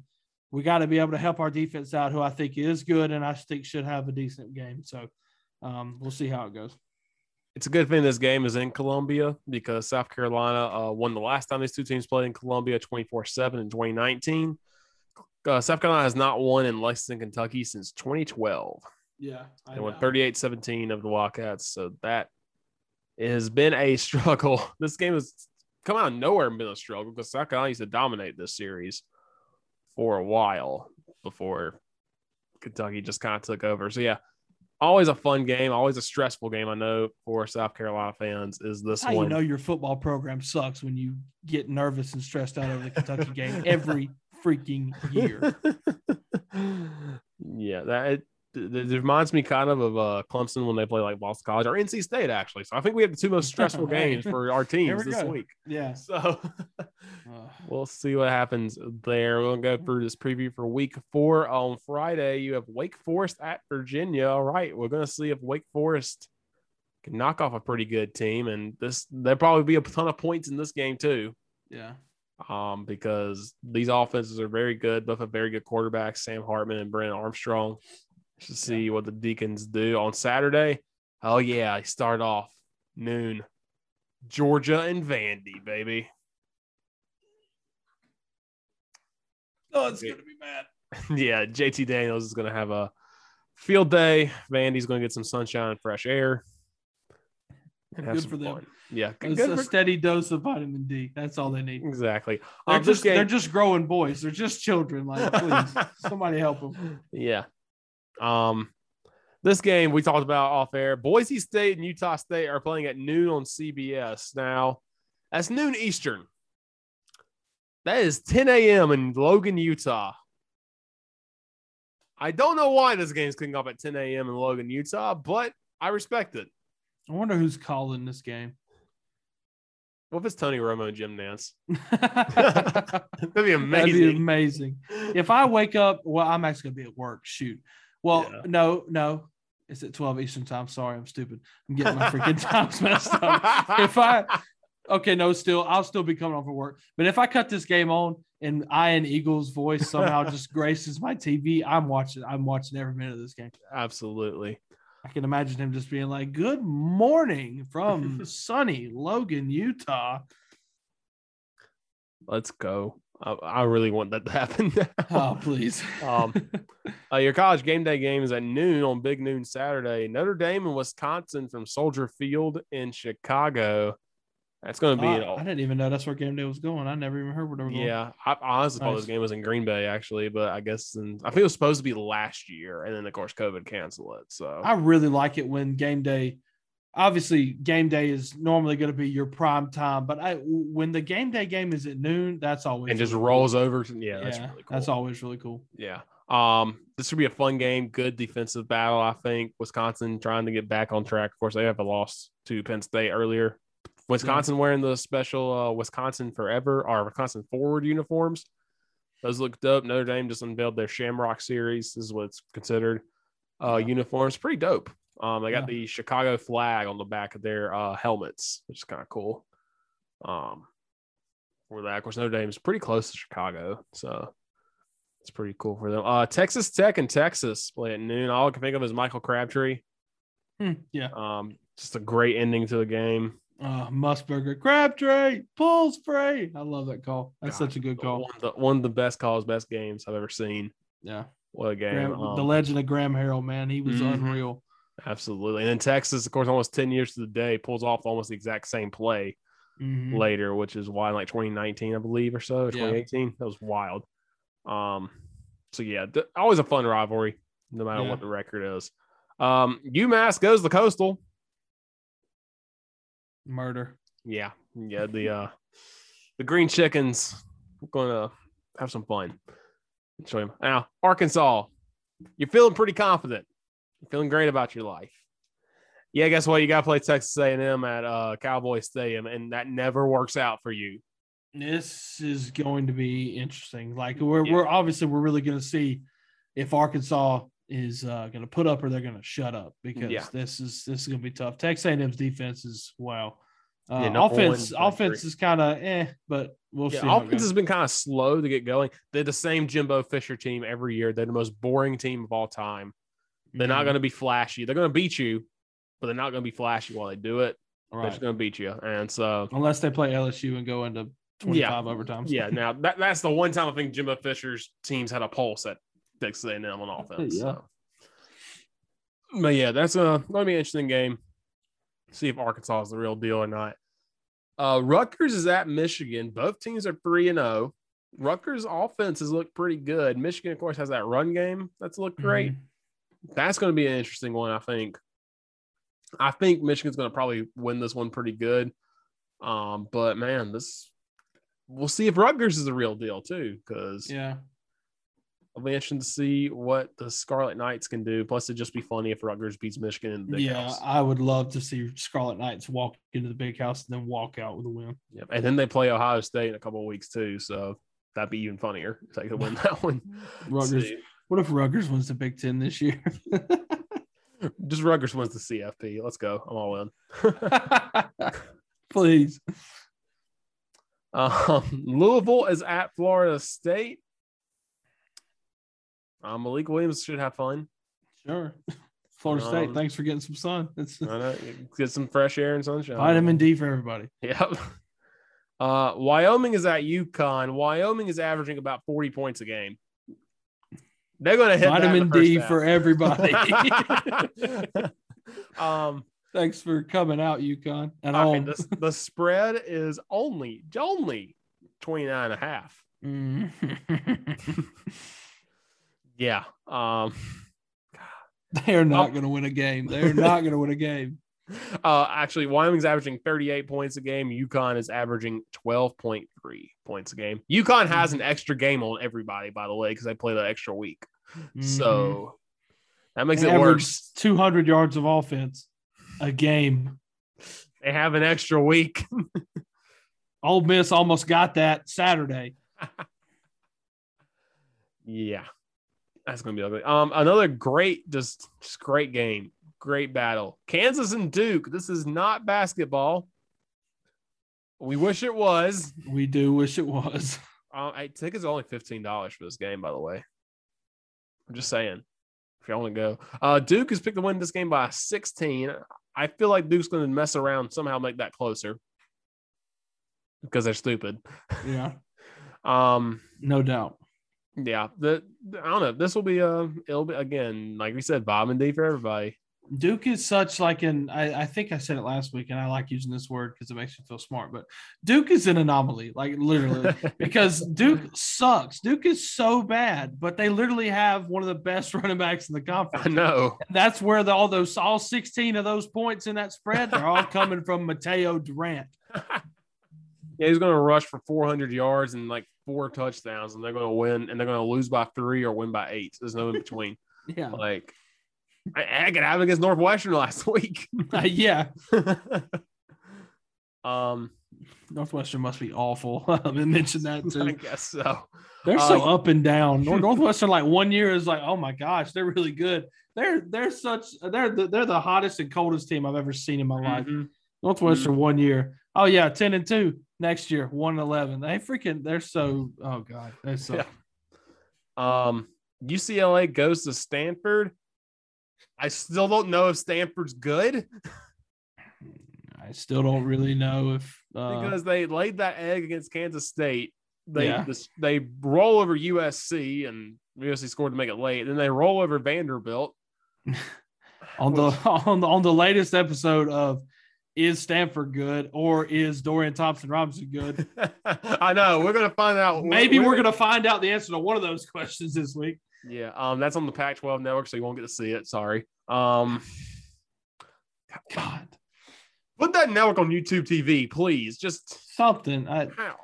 I just don't understand. I had to. I, please, if anybody on the West Coast hears this, somebody's got to reach out to me and be like, "Is it just like on T V there?" Yeah. Like, I, how do do, do I you, know you not get the S E C network, but you get the Pac twelve network? Which I'm sorry if that happens. That sucks. But uh, what? Yeah. Yeah, I yeah, I have several questions about the way that operates. Um, yeah. Tennessee goes to Florida, seven o'clock on E S P N. Tennessee has not won the Swamp in a long time. I think it was two thousand five is the last time they won in Gainesville. Ugh. Um, of course they they won that game a few years ago. Um, I was against, was that against Georgia? They threw the Hail Mary, Bush Jones. Yeah, yeah, yeah, yeah, yeah. So that's a good story. Yeah, Florida threw the Hail Mary against them. That's right. Yeah, Felipe that's, Franks yeah. off his back foot. Chuck that man had no business throwing that ball, the, and it worked. It worked. Tennessee safety is just like, yeah, you can get behind me. I mean, I, whatever. It's all oh, yours. We're still playing. Yeah, God. That, but see, having having said that, Tennessee and Florida, uh, this this series has been lopsided, entertaining, lopsided. But it's been really entertaining. This game, yeah. The games have been good. Yeah, it's been it's one of the weirdest rivalries in all football, man. Yeah. Like, I got I'm on I'm on Winsipedia right now. That's where I looked up the. Yeah, like Florida's won four in a row, but like thirty-one nineteen last year. Okay, thirty-four three the year before, forty-seven twenty-one in Knoxville. Yeah. twenty-six twenty in twenty seventeen. That's the off the back foot touchdown. Mm-hmm. The last time Tennessee won is thirty-eight twenty-eight. That was the year Tennessee thought we're going to be something great again. Yeah. Bush Jones has us rolling, and then they lose to Oklahoma. Bush Jones is a clown. Yeah. Uh, but the years before that, twenty-eight twenty-seven, ten to nine, thirty-one seventeen. So there have been some entertaining games despite not going the way of the ball. See, the last time Tennessee won in Gainesville was two thousand three. They won twenty-four to ten. Oh my gosh! That's also the last time Tennessee has won more than one in a row against Florida, because they won the next year, thirty to twenty-eight in two thousand four, yeah. and that started that long losing streak they had to the Gators. I'm just, yeah. I'm just throwing this out there because I want to piss off Tennessee fans. Peyton Manning never beat Florida. Yep. And Steve Spurrier is the first that one that will let you know that too. Yeah. Um, another was, game. The mm. Nebraska's at Michigan State. Um, see if Michigan State can continue it. Nebraska, I don't know if they're good either. Let me just put it this way. I don't think Michigan State needs this win. Nebraska needs mm, this win. Nebraska needs to win this game. Michigan State, I think, you know, should handle business, but Nebraska's got to do something to win. Yeah, this one. Um, this one I'm adding on to because I did not realize it was a night game. North Carolina's at Virginia. All right, plays Georgia Tech at Mercedes-Benz Stadium in Atlanta. I don't know why. That's at Mercedes-Benz instead of at Bobby Dodd right down the road, but that's dumb. Why? Yeah, Cle- they're playing like Clemson that. there next year too, weird. Which is dumb. I think on Labor Day too, which is weird. It's that is very weird. Yeah, it's so weird. Um, yeah, Georgia Tech has done that. I think Georgia Tech was supposed to play Notre Dame there last year, but of course COVID messed everything up. So they were like, "Oh, we're gonna play North Carolina there next year." And it's like, why not play uh S E C like Auburn? Yeah, or someone there. Um, they wanted to play Georgia there, but Georgia said, "Heck no." Yeah. So, which makes no sense, but okay. Um, and then, uh, what's this game? Oh, West Virginia at Oklahoma. Uh, West Virginia. Oklahoma's been sleepwalking a couple of yeah, weeks. We'll see. So. We'll see. I, I, I, that should be um, really interesting. I'm mm-hmm. very excited to watch that. Oh, uh, Garrett Doge at quarterback. See if he can. Uh, The shock in the system of Oklahoma because Oklahoma's I think it's I think it's Daggy. Daggy, that's right. I, I think, think it's, it's Daggy, but it I think it's those because of the mean, because the mean. Yeah. yeah. Your late night slade's not really that great, by the way. After that, I mean you have um Cal and, Cal and Washington. That's on Pac twelve network, so you won't see it. Um, yeah, you can see Arizona get sacrificed at ten thirty on E S P N. Yeah, uh, Colorado and Arizona State. That that sounds stupid. That's probably gonna be a very stupid game. Yeah. That'll be something entertaining though, late night. Oh, New Mexico's at U T E P. If you want to watch two horrible teams play each other, two horrible teams that aren't that far from each other. Exactly. Um, yeah. So yeah, kind of a weaker slate this week, but should be some interesting games. Maybe some upsets because we've yeah. seen a lot so far this year. So we'll see. Season's been wild. I mean, honestly, I don't think we're. Oh, I would love it, but I I, I don't think we're going to get kind of a repeat two thousand seven, but you know there's been there's been a lot of close games that should not be close games, so mm-hmm. people are flirting with disaster. Yeah, and it could get crazy. Yeah, I feel like there's gonna be one week out of nowhere it's gonna shock everybody, and you know mm-hmm. it, this week's kind of under it, kind of quiet, and I would not be surprised if it's this week. Yeah, for that. All right, so we're going to move on to our music segment where we like to talk about music we're vibing to, listening to. Waffle X R review. What's some uh, what's some new music that you've been uh, listening to? All right. Um, so I said I talked about it last week that it was coming out Friday, but Spirit Box's debut album called Eternal Blue. It came out Friday. I gave it a listen. I stayed up uh, late Thursday night into Friday morning to listen to it. It's so good. It's so so mm-hmm. good. Um, it's it, it's it's better than I thought it was going to be. Uh, which there was a lot of hype for it. So this is definitely going to be something that's in my albums of the year at the end, most likely. But um, the biggest one, uh, I, I didn't talk about it last week because I didn't see it until um, later in the week, but a band called Silent Planet, um, one of my absolute favorites. They announced their fourth um, album coming out in November. It's called Iridescent. Um, and they have already put out one of my songs of the year last year in a song called Trilogy, which is, has an unreal breakdown at the end. Um, and they just put out a song called Panopticon about a month ago that, once again, an unreal breakdown. And now they put out a song called Terminal, and it came with the music video. And, I mean, this song just – I don't know. Like, I, I, I, I'm a very emotional guy, but when it comes to – Like, I mean, I, I'm not going to sit there and say I don't cry because I definitely do cry. But, like, yeah. I don't cry for, like, I music moves me to tears. And, like, I'm not afraid to say that. I, I a good song that can just shake you and move you to tears, like, that's just – it's a it's a fantastic feeling. And that's what I got from this, like, watching the music video. And the lyrics are – all lyrics are subjective. Um, but I mean, you could, they can mean whatever you want, but, um, it's talking like the song's called Terminal and there's mentions of cancer and things like that. So, I mean, it's, it's going to be about, you know, death, losing somebody. And I think we've all experienced something like that. So just coupled with the music video, and the music video also ties into the music video for Trilogy, which is just like an overwhelming of my senses. It's so good. Um, but yeah, God, I'm so excited for that album. Um, Bring Me the Horizon also put out a new song, and I don't really know how to feel about it. Yeah, I'm going to ask you about that. I heard it. It's it's like very new. Yeah, Bring Me the Horizon. Um, it's you know fine. I I don't I don't dislike it. I, I don't really think I'm going to sit here and play it over and over again. But yeah, yeah, I listened to it a couple of times. Be like, eh, it's fine. They've always just been ahead of the curve, and mm-hmm. like Bring Me the Horizon is near and dear to my heart because when I was a middle schooler, like I, I grew up, dad, you know, my dad, my father was classic rock all day, every day, mm-hmm. Z Z Top, A C D C. So I was raised on that. Eventually from that, I branched off into, oh, Metallica. Oh my gosh, I love Metallica as I was growing up. And then Slipknot, and I progressively just got kind of heavier and whatever as I went on. In middle school, I stumbled across on the dial-up internet, I stumbled across Pray, Pray for Plagues by Bring Me the Horizon, and it literally blew my mind. Mm-hmm.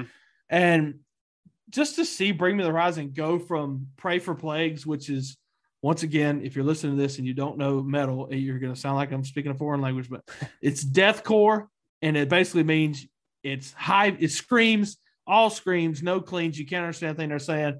And it's also made in two thousand seven, so the production's kind of sucks. Yeah. But and then they go, they progressively kind of get softer as their albums go uh, into the next one, where it's more of like a metalcore. Then twenty ten, they release uh, album called "There Is a Hell," and uh that that's that that's their masterpiece in my eyes. I freaking love mm-hmm. that album. Um, and then they go "Simpa Turtle" in twenty thirteen. They went softer. But looking back on it now, it's not that soft. But they yeah. did the sound change before anybody else did. Mm-hmm. They're the ones that – they're the trendsetters. And then they came out and went That's the Spirit when we were both in college and completely flipped it upside down, in, incorporating orchestra, instruments, softer songs. Oli, uh, Oliver Sykes was singing um, a lot more than he's ever done in the past. And then they put out Amo, and whoa. Yeah. That album was wild. Like it's yeah. just, it's completely soft. It's pop. And then they went back to heavier stuff with survival horror. Mm-hmm. And now they're back to this with the new single Die For You. So, I mean, they're, they're so ahead of the curve, and they can appeal to, they can appeal to anybody. They have something for everybody, whether you're a diehard metalhead, whether you listen to nothing but top forty songs on the radio, you know, they, they have something for everybody. So yeah, that's kind of me. What about you, bro? Absolutely. Um, I gotta give a shout out, of course, to our boys down Wilt Wither. Yes, came out uh, last week with Black Summer featuring Kadeem France of Loathsome, which is huge for them. Uh, their yeah, local cool. band um, that uh, we discovered um, one day. We were uh, at Ground Zero in Spartanburg. We talked about that, and they're kind of local to South Carolina. And you know, the boys have been doing work, putting in all the hard yeah. work, and man, it is wild to see them um work with some of these great big time bands, and they've just done a great job, and it's a great song. Go check it out. It's Black Summer, yeah um, by Wilt Wither. Awesome, awesome song. Music videos out too as well. Mm-hmm. Can't say enough about them. Nick and Tyler, um Dakota, Josh, Jamie, all of them in the band. They're all amazing. um yeah. uh, Nick and Tyler are ones that I talk to the most, and they're they're both great guys. And Nick, a fantastic vocalist, Tyler killing it on the drums, also with the his uh, graphic design stuff is crazy mm-hmm. too. So um, he, they're they're both great guys, and I'm excited for the future with them. This song is massive. Couldn't be more proud. Yeah, absolutely, absolutely. It's big time for them, and hopefully big things mm-hmm. continue for them in the future. So that's what we're listening to.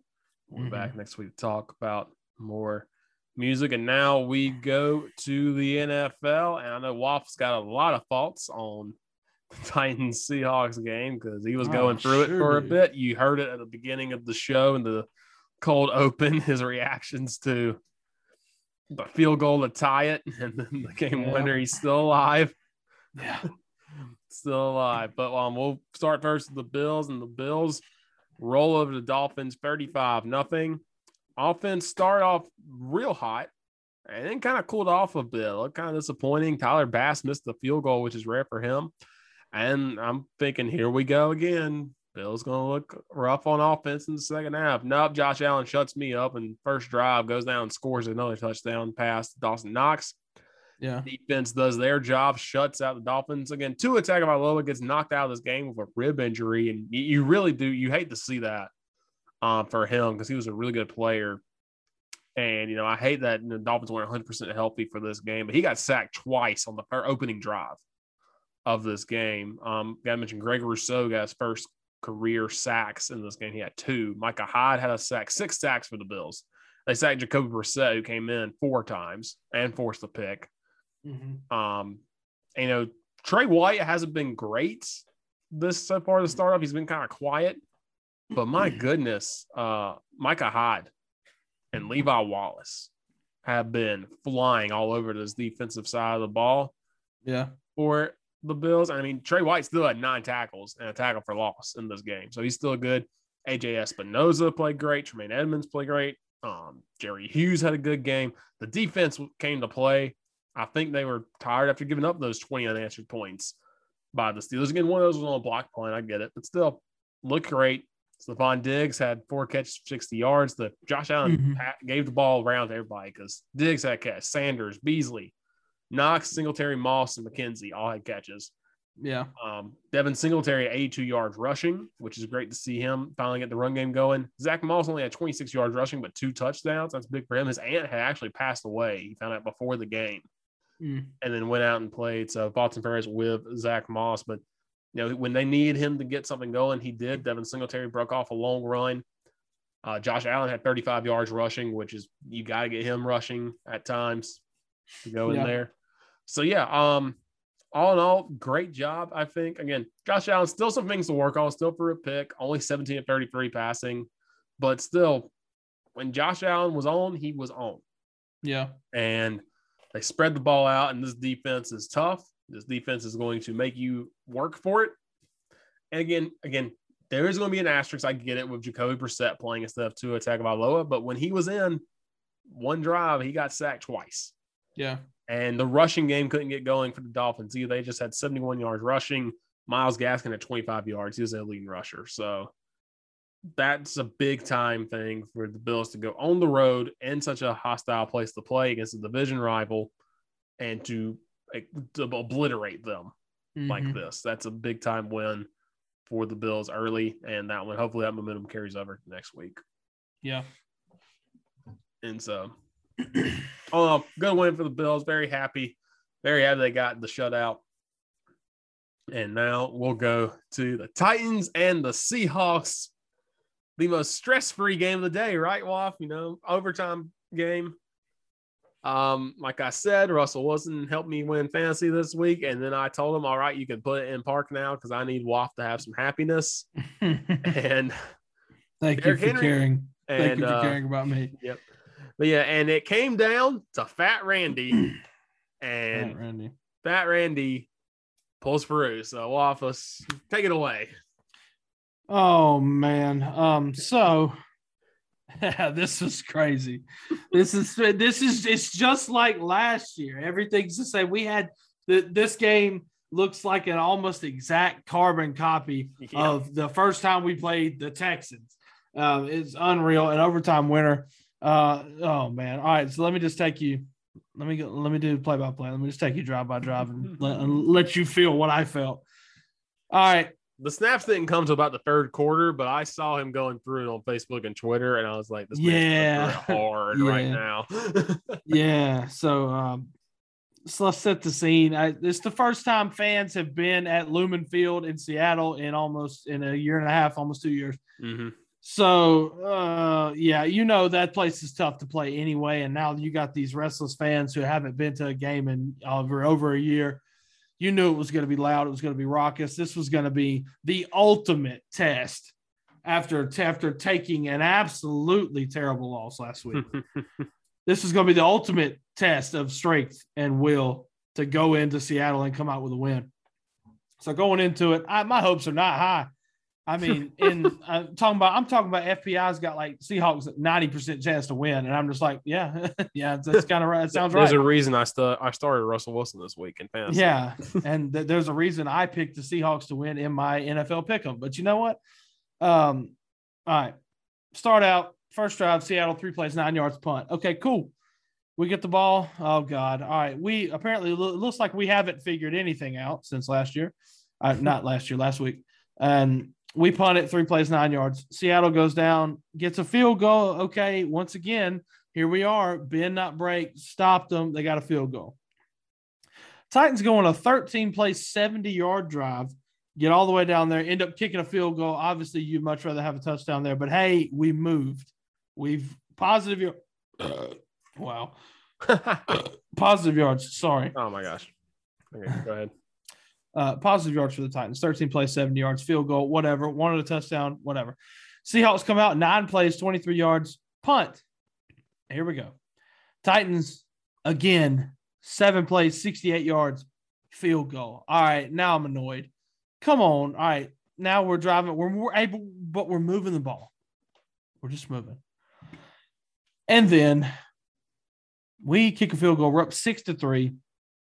Seahawks come out, three plays, eighty-three yards, touchdown, sixty-three-yard touchdown to Tyler Lockett. Uh, you know, and part of me is just like, hey, you're playing Tyler Lockett in the Seahawks. You're going to have that. Like, that's just what happens. Yeah. And this gave me serious flashbacks to last year when we played the Vikings and Justin Jefferson went off against us, because it almost looks the same. It's just on the other side of the field. It's a deep ball down the sideline. Two Titans converge on it, but they both get fooled. Now, mm-hmm. they don't quite fall down like they did against Justin Jefferson, but they both get fooled off a great cutback by Tyler Lockett. He takes it all the way to the house. Oh, God. Great. Titans get the ball back. Okay, got to answer here. What do we do? Just like last week. Ryan Tannehill, the offensive line sucks. Ryan Tannehill gets sacked for his third fumble in two games, third lost fumble. Let me add that. Uh, that is recovered by the Seahawks deep in our territory. They run two plays, score a touchdown at seventeen to six. Oh, God. All right. I, I, I'm starting. I'm pissed now. I, I'm, I'm really upset. I'm just like, all right, we have to score a touchdown. We have to do something. Eight plays, sixty-three yards later, we settle for a field goal. But here's where my rant starts. All right, eight plays, sixty-three yards. Titans go all the way down there. Offense, once again, we're moving the ball. We're getting all the way down there. You know, uh, Ryan Tannehill has connected with Julio Jones. A J. Brown's not really doing a whole lot, but Julio's showing up. He's already had like a fifty-one-yard bomb and a couple other catches. Julio's looking good, like he's here, ready to play. All right. It is third and five at the Seattle six.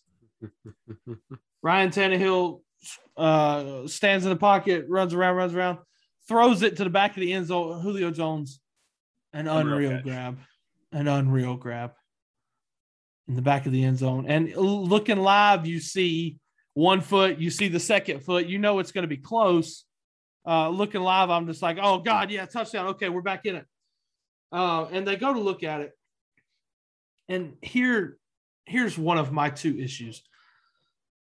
I have seen this play a thousand times. Mm-hmm. And I have never heard. Now, I I I can be wrong, and I guess I am because I said it on air. But I don't know where I went wrong and where I missed the fact that when you catch a ball and you get one foot down, it might just be something specific to the N F L because I feel like college is definitely different.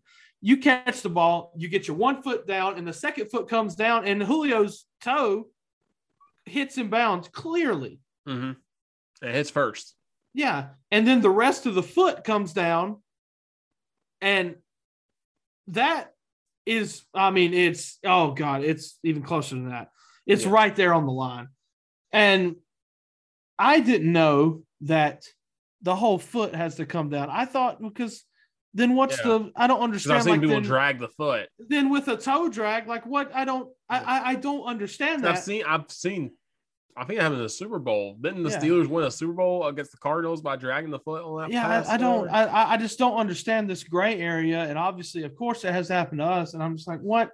But that's not even the issue. Like, okay, fine, whatever. If that's the rule or not, and I, I sent you the picture.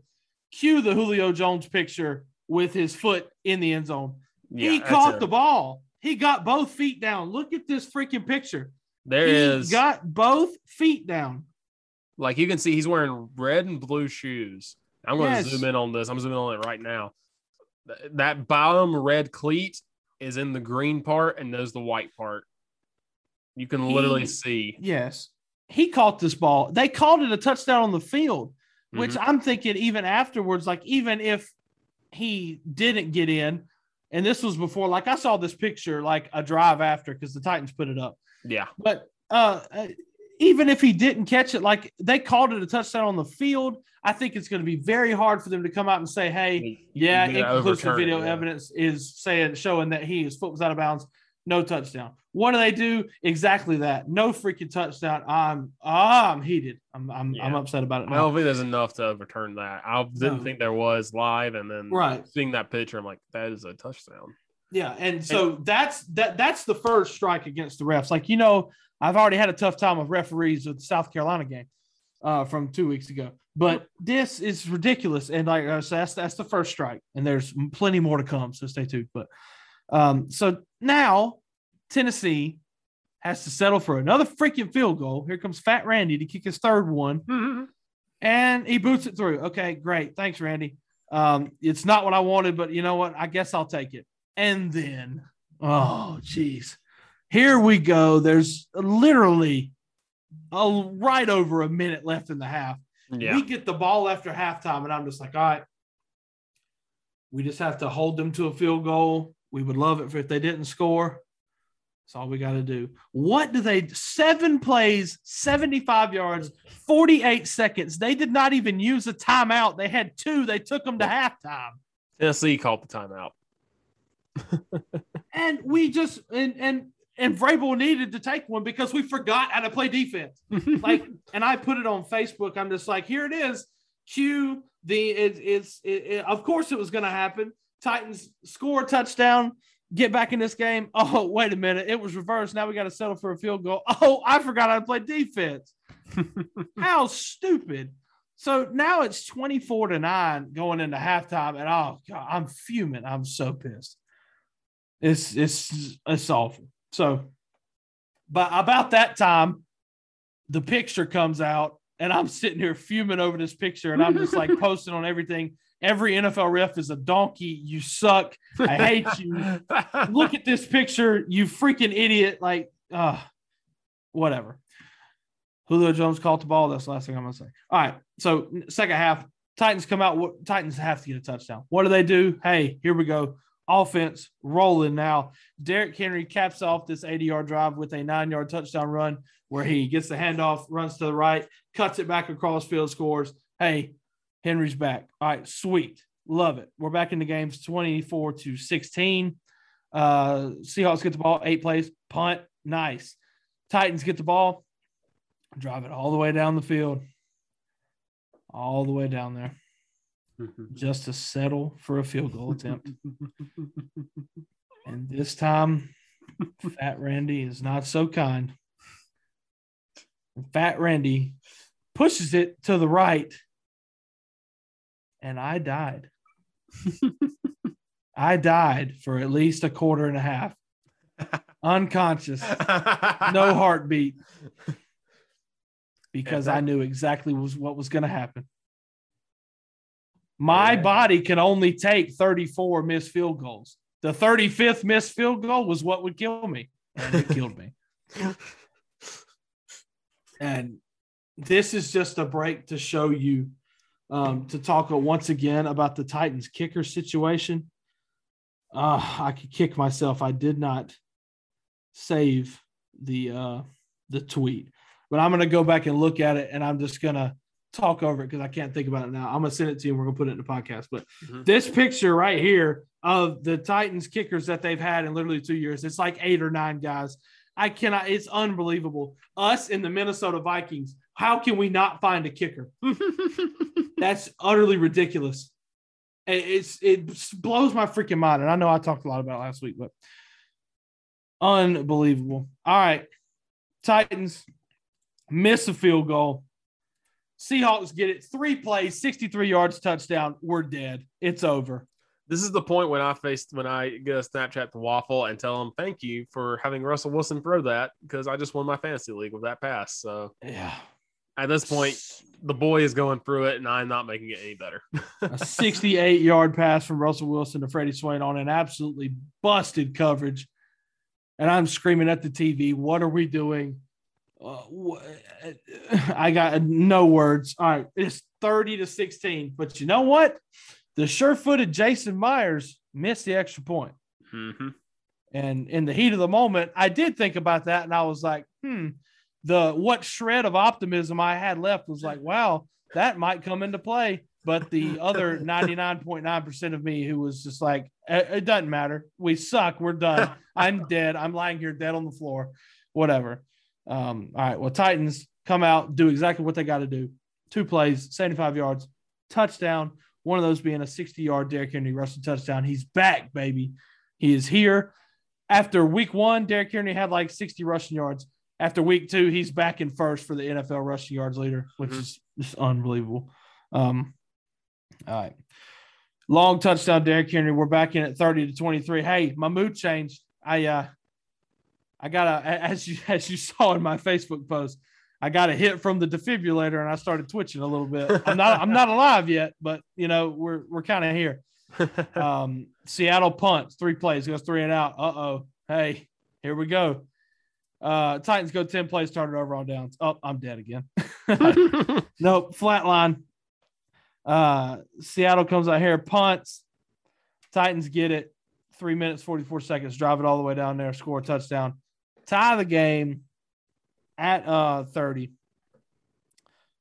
And here we go into overtime. Uh, Seahawks try a little play at the end of the game where they just Titans stack oh, literally yeah. seven people on the five-yard line to prevent them from scoring, and they try a little screen pass, and uh, it doesn't get anywhere. So we go to overtime.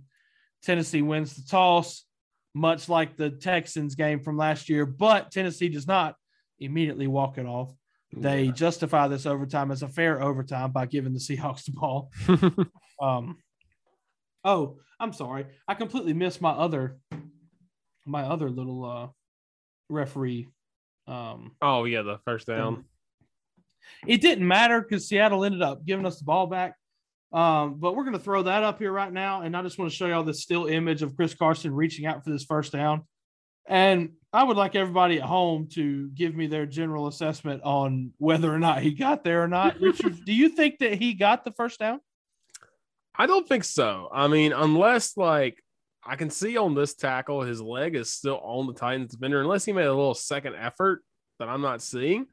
But as of right now, based on the way his body's turning, I don't think he would have gotten it. Half a yard short. He did not make a second effort. He is at least half a yard short. The referee at the bottom of the screen already gives him a generous spot, and it's like right there at the line. Yeah. And then she just looks at the change and she's like, move. And I'm just like, no, okay, hold on. I'm like, okay, it's one thing that you screwed up the spot by giving it a much better spot than it was supposed to be. How do you not measure that? And then Vrabel criticism, how do you not challenge that? Mm-hmm. Now, in all fairness, it ended up not mattering. Titans got that back. Titans definitely needed that. Uh, well, I mean, if he'd have challenged it, he'd have won it. I'm, I'm assuming. So it, w- it wouldn't have mattered about a timeout. But had he challenged it and they screwed us again, he'd have lost the timeout that we desperately needed at the end of the game. So whatever. All right. Now we get to my third gripe. And this one, once again, didn't matter because Tennessee wins this ball game. But, oh, my gosh, Richard. So, so we get the ball, go three and out, but they call uh, Jamal Adams for a roughing the pass on Ryan Tannehill. Gives us new life. Uh, it didn't matter. So we uh, punted to the Seahawks. Seahawks get the ball, don't do anything. They punt back to us. But on third down, Ryan, or excuse me, Russell Wilson gets sacked for minus twelve yards. And I am still not convinced that this is not a walk-off safety. Yeah, that's that's a safety. That is a safety. But he never went down. And also, right. He who'd he throw it to? Because uh, my uh, yes, there, there's so many things going on in this play, and I know it's quick, and I know it's something you're not you're definitely not expected to see every day.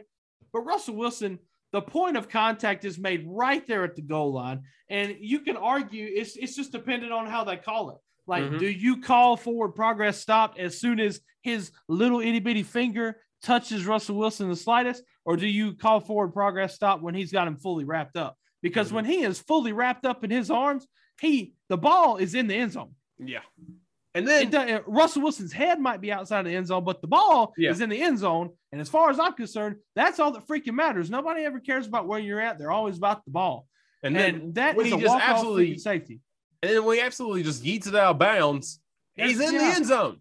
He's in the end zone. He yeets it safety. to nobody, and he is not outside of the pocket. I watched it seventeen times. The pocket, the right tackle is basically lined up on that right hash, and that's exactly where he's at. He is not outside of the pocket. So there's one, two, there's seven stripes for the referees on one play there.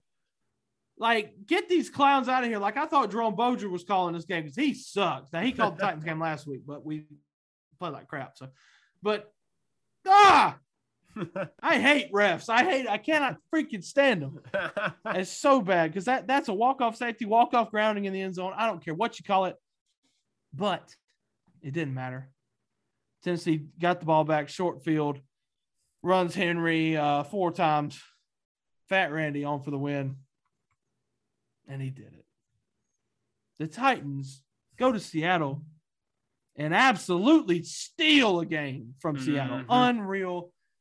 I, I am addicted to the adrenaline rush. That's why I love this team so much, because you you you got to go to the lowest of the lows, which is getting beat by twenty-five to the Cardinals, to appreciate the crap like this, where they rip your heart out for one half and then the second half do the most improbable thing you've ever seen in your life. It's un- it's unreal. It's it's so crazy. I'm so happy to come away with a win, because now my outlook on the season is completely one eighty.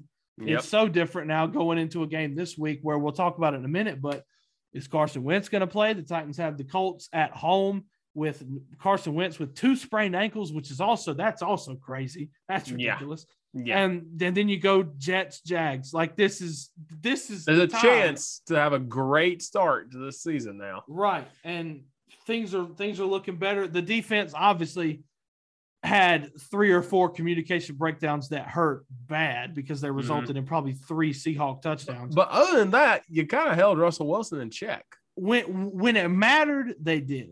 Mm-hmm. When when it mattered, the the half of the fourth, second half of the fourth quarter and overtime, the defense did what they had to do. The offense is looking like it did last year. Fantastic. Now, A J. Brown had a bad day, but, I mean, if Julio's going to do that, Derrick Henry's going to come alive for one hundred eighty-something yards. And also, Derrick Henry in the passing game, I think Derrick Henry had six catches. That's a career high. Yeah. If, it, if Todd Downing is going to try to develop that with him and make Derrick Henry a threat out of the backfield, now, Derrick Henry is not going to be like a Christian McCaffrey threat out oh, of the yeah, backfield because no, no, no, nobody no. else is. But, I mean, if Derrick Henry can – if we can if we can at least rely on him – I mean, heck, he's hard to tackle. In the pass game, yeah. If we can rely on him to do anything in the pass game, that's huge. Yeah. And the offensive line, no Taylor Lewan. Roger Saffold was out for the majority of the fourth quarter and, and all of overtime. Uh, so we're throwing in Ty Sambrilo and Aaron Brewer, who mm-hmm. Aaron Brewer sucks. I'm sorry. I you know I appreciate him coming in and getting the dub. That's not who you want playing as your freaking left guard. No. Sambrilo played a lot last year because Taylor Lewan was hurt, so he's experienced. Coming in with those two, uh, and then Ben Jones, Nate Davis, and then uh, Quisenberry getting it done, not having your starting tight end and Anthony Firkser, not having your starting safety and Imani Hooker. Like, it, it's unreal. There's no way we should have won this game, mm-hmm. but we did. Yeah, that, that's hey, you gotta steal some of them sometime and right. be a successful team. And they stole one from Seattle for sure. But you'll take it. And you know, like I said, the schedule on paper is a lot easier now. Right. Um, he's got Jets, Jags, and you have a banged up Colts team with you don't know who's starting at quarterback. Yeah. So yeah, that gets this a little bit easier on paper for yeah, a while. I mean, so build we'll up some of that momentum. We'll see how it goes. Early in the year. Looking back at week two, fun week two still. And the Thursday night games, always on paper, look like these teams are horrible. I hate them, but they have some bangers, man. New York mm-hmm. and Washington, heck of a game. Um, Giants had it won, and Dexter Lawrence, they say he jumped off sides. I saw another angle on it. I, it was close. It's very close. Sorry, I forgot I was muted. I saw uh, that angle too, and I think he jumped it absolutely perfectly. I think he timed which, it perfectly. And yeah, someone and like, just reacted too quickly. Not to be a Titans homer, but I obviously am a Titans homer. When the Titans beat the Kansas City Chiefs and Joshua Kaloo uh, absolutely blocked the field goal for the Chiefs two years ago, the year that we made it to the A F C Championship game. Mm-hmm. When Joshua Kaloo had got the most perfect jump I've ever seen, and that's exactly what Dexter Lawrence has looked like. I don't think he was offside yeah. at all.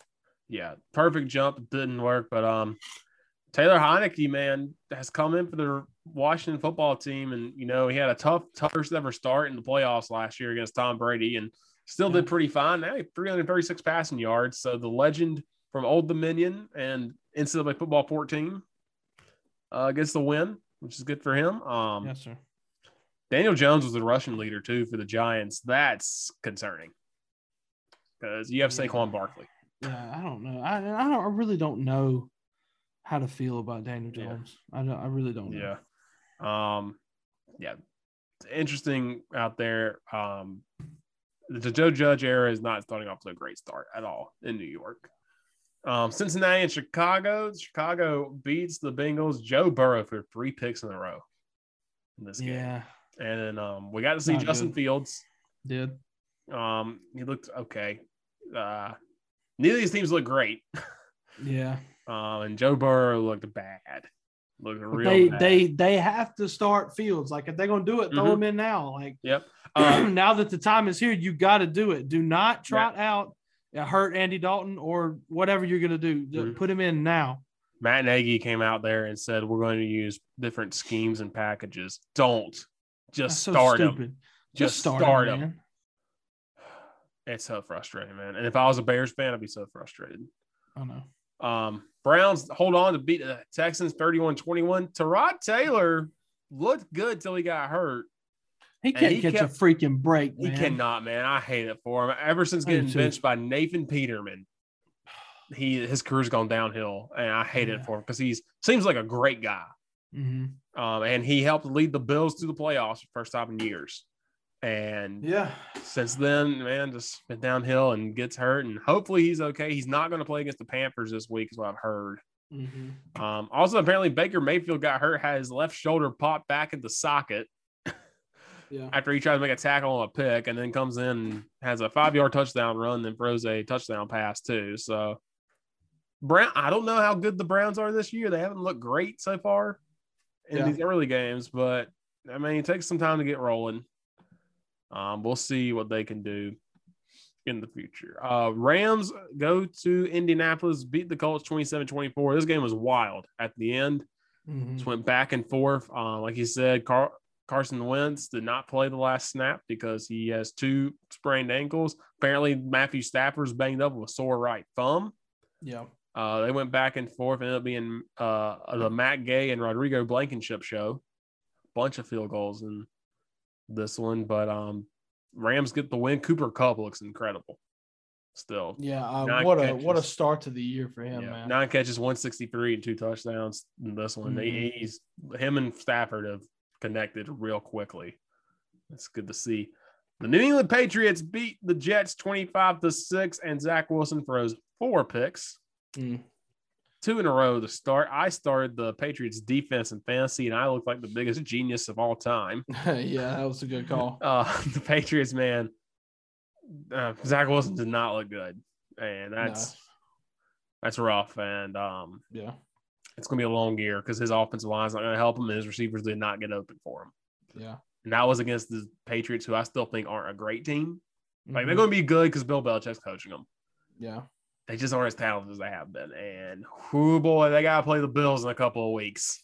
Yeah. And that Bills defense will eat you alive. yeah, for sure. Yeah. Um, San Francisco beats Philadelphia seventeen to eleven. Well, Jalen Hurts and all the offense, uh, that went away real quickly. Yeah, this was an ugly game. San Francisco defense is obviously very good. Mm-hmm. Uh, but this is just ugly on both sides of the ball in terms of offense. Yeah. I mean, Jimmy Garoppolo, twenty-two of thirty for one eighty-nine and a touchdown.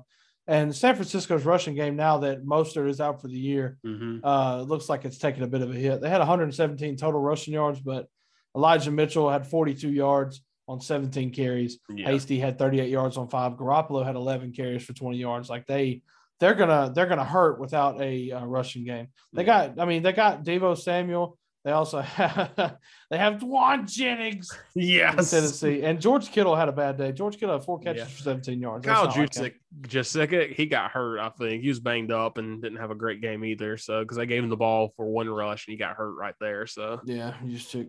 So, so not not a good day for the either of these offenses. Um, 49ers had a nice little eight minute drive that kind of iced it. Mm-hmm. Or, excuse me, put them up fourteen three in that. The defense held, and they got a field goal from Robbie Gould. And uh, the Eagles tried to run the Philly special without Nick Foles, and it did not work at all. I don't know if you've no, seen that. Yeah, they, they threw did. it out the end it, yeah. on fourth down. Yeah. So, right. Interesting to see. Uh, Las Vegas beats Pittsburgh's twenty-six to seventeen, and we got to talk about Derek Carr because Derek yeah, Carr about is him, man? looking good. three hundred eighty-two yards this week. Um, Henry Ruggs looked amazing. one hundred thirteen yards, had that one catch where he was wide open on a yeah. broken play, and you can't leave that man wide open. No. And he looked too fast. Yeah, he looked really good. Um, I know he didn't have a great game, but Najee Harris looked fine. Uh, at stiff times. arm, man. That yeah, freaking stiff arm, arm is yeah. unreal. Had his first career touchdown. He didn't. He only had thirty-eight yards rushing, but forty-three yards receiving, so getting him to work. Deontay Johnson still mm-hmm. had a good game. So, Pittsburgh's still good. Um, Big Ben yeah. still hasn't looked great in any of these games. Yeah. two hundred ninety-five yards passing, but a touchdown and a pick. So, yeah. And he's banged up already. So, you know, it's football season when Ben Roethlisberger's got in the got two ice packs on his shoulders. So, right. Raiders are a lot like the Cardinals. Mm. Cardinals last year uh, were good, but they just were not consistent. And that's yeah. how the Raiders have been. So, now both of those teams – now the Cardinals, we're going to talk about that in a minute, but they weren't too consistent on Sunday. Mm. Um, and – That's compared to week one, but the Raiders now two and zero. Let's just see. I you you got to give me at least five or six weeks of watching the Raiders before I can tell you yeah. whether or not they're actually going to make the playoffs. Yeah, yeah. Um, Carolina knocks off New Orleans twenty six to seven. New Orleans was missing a lot of yeah. coaches and players because of COVID stuff, uh, but Jameis didn't look good at mm-hmm. all. Jameis had another one of his games where a week after looking like an M V P. Back down looking bad. Sam Darnold mm-hmm. didn't look bad, three hundred five yards passing. Christian McCaffrey yeah. had another good week, and mm-hmm. D J Moore looked good. So Carolina, I don't know if Carolina's good. They held Alvin Kamara to nothing. Yeah, I think Carolina's defense is going to be sneaky good. They are uh, overperforming they, right now. Yeah, they've looked good the past two weeks against Jets and then a banged-up New Orleans team. They got Houston next. They should handle business there. So I'm interested to see what they do though against like uh, the Bucs with Tom Brady and all of them, mm-hmm. just to see how they do in that. But uh, yeah, Carolina could sneak into the playoffs because of their defense this year for sure. Um, Jacksonville and Denver. Uh, Denver knocks off the Jags twenty-three to thirteen. Another rough day for Trevor Lawrence, um, who had mm-hmm. some dimes, still has those sparks in him, but yeah. has no help from his offensive line.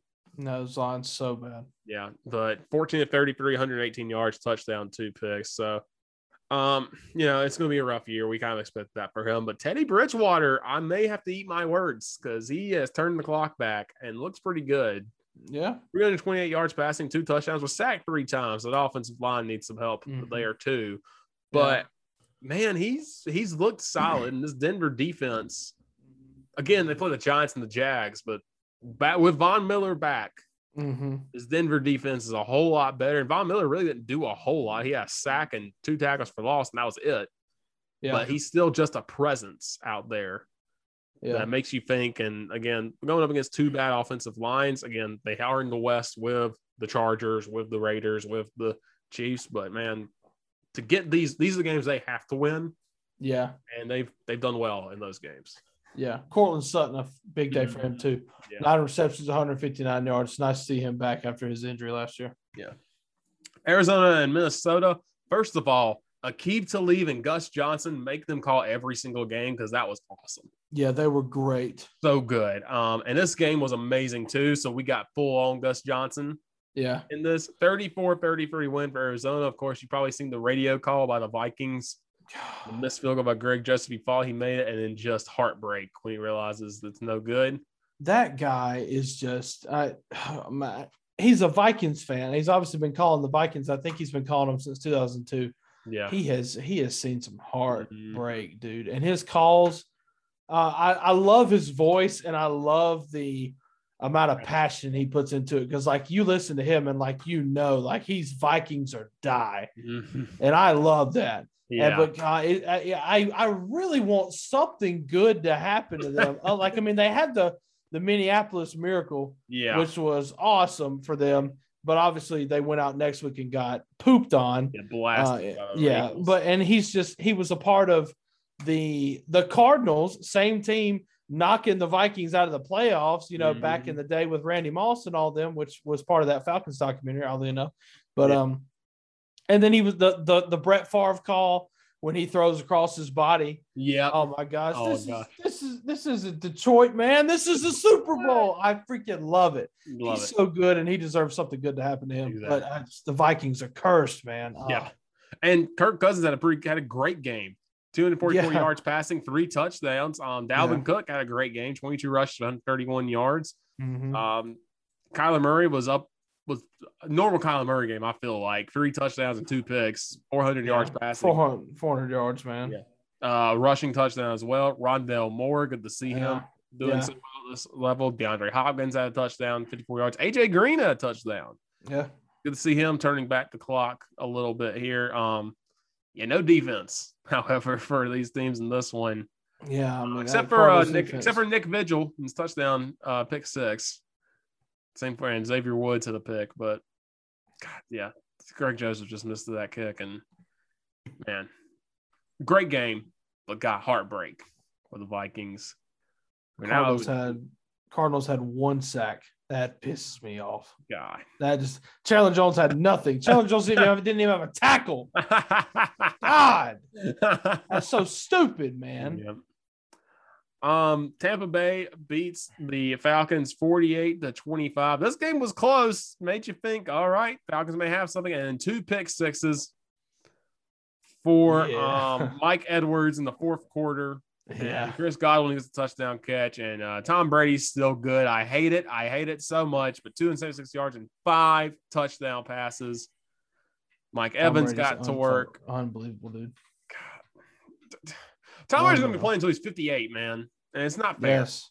I literally – there. I can definitely see him playing in, into his fifties. Like, it's unreal what we're seeing from him at the, at the age he is and just how how well he takes care of his body. Like, I think him and LeBron are going to go hand mm-hmm. in hand because they're both the same. Like, they're both still – probably they're both still at the top of their game, and they're both up there in age. But yep. th- LeBron's going to play forever.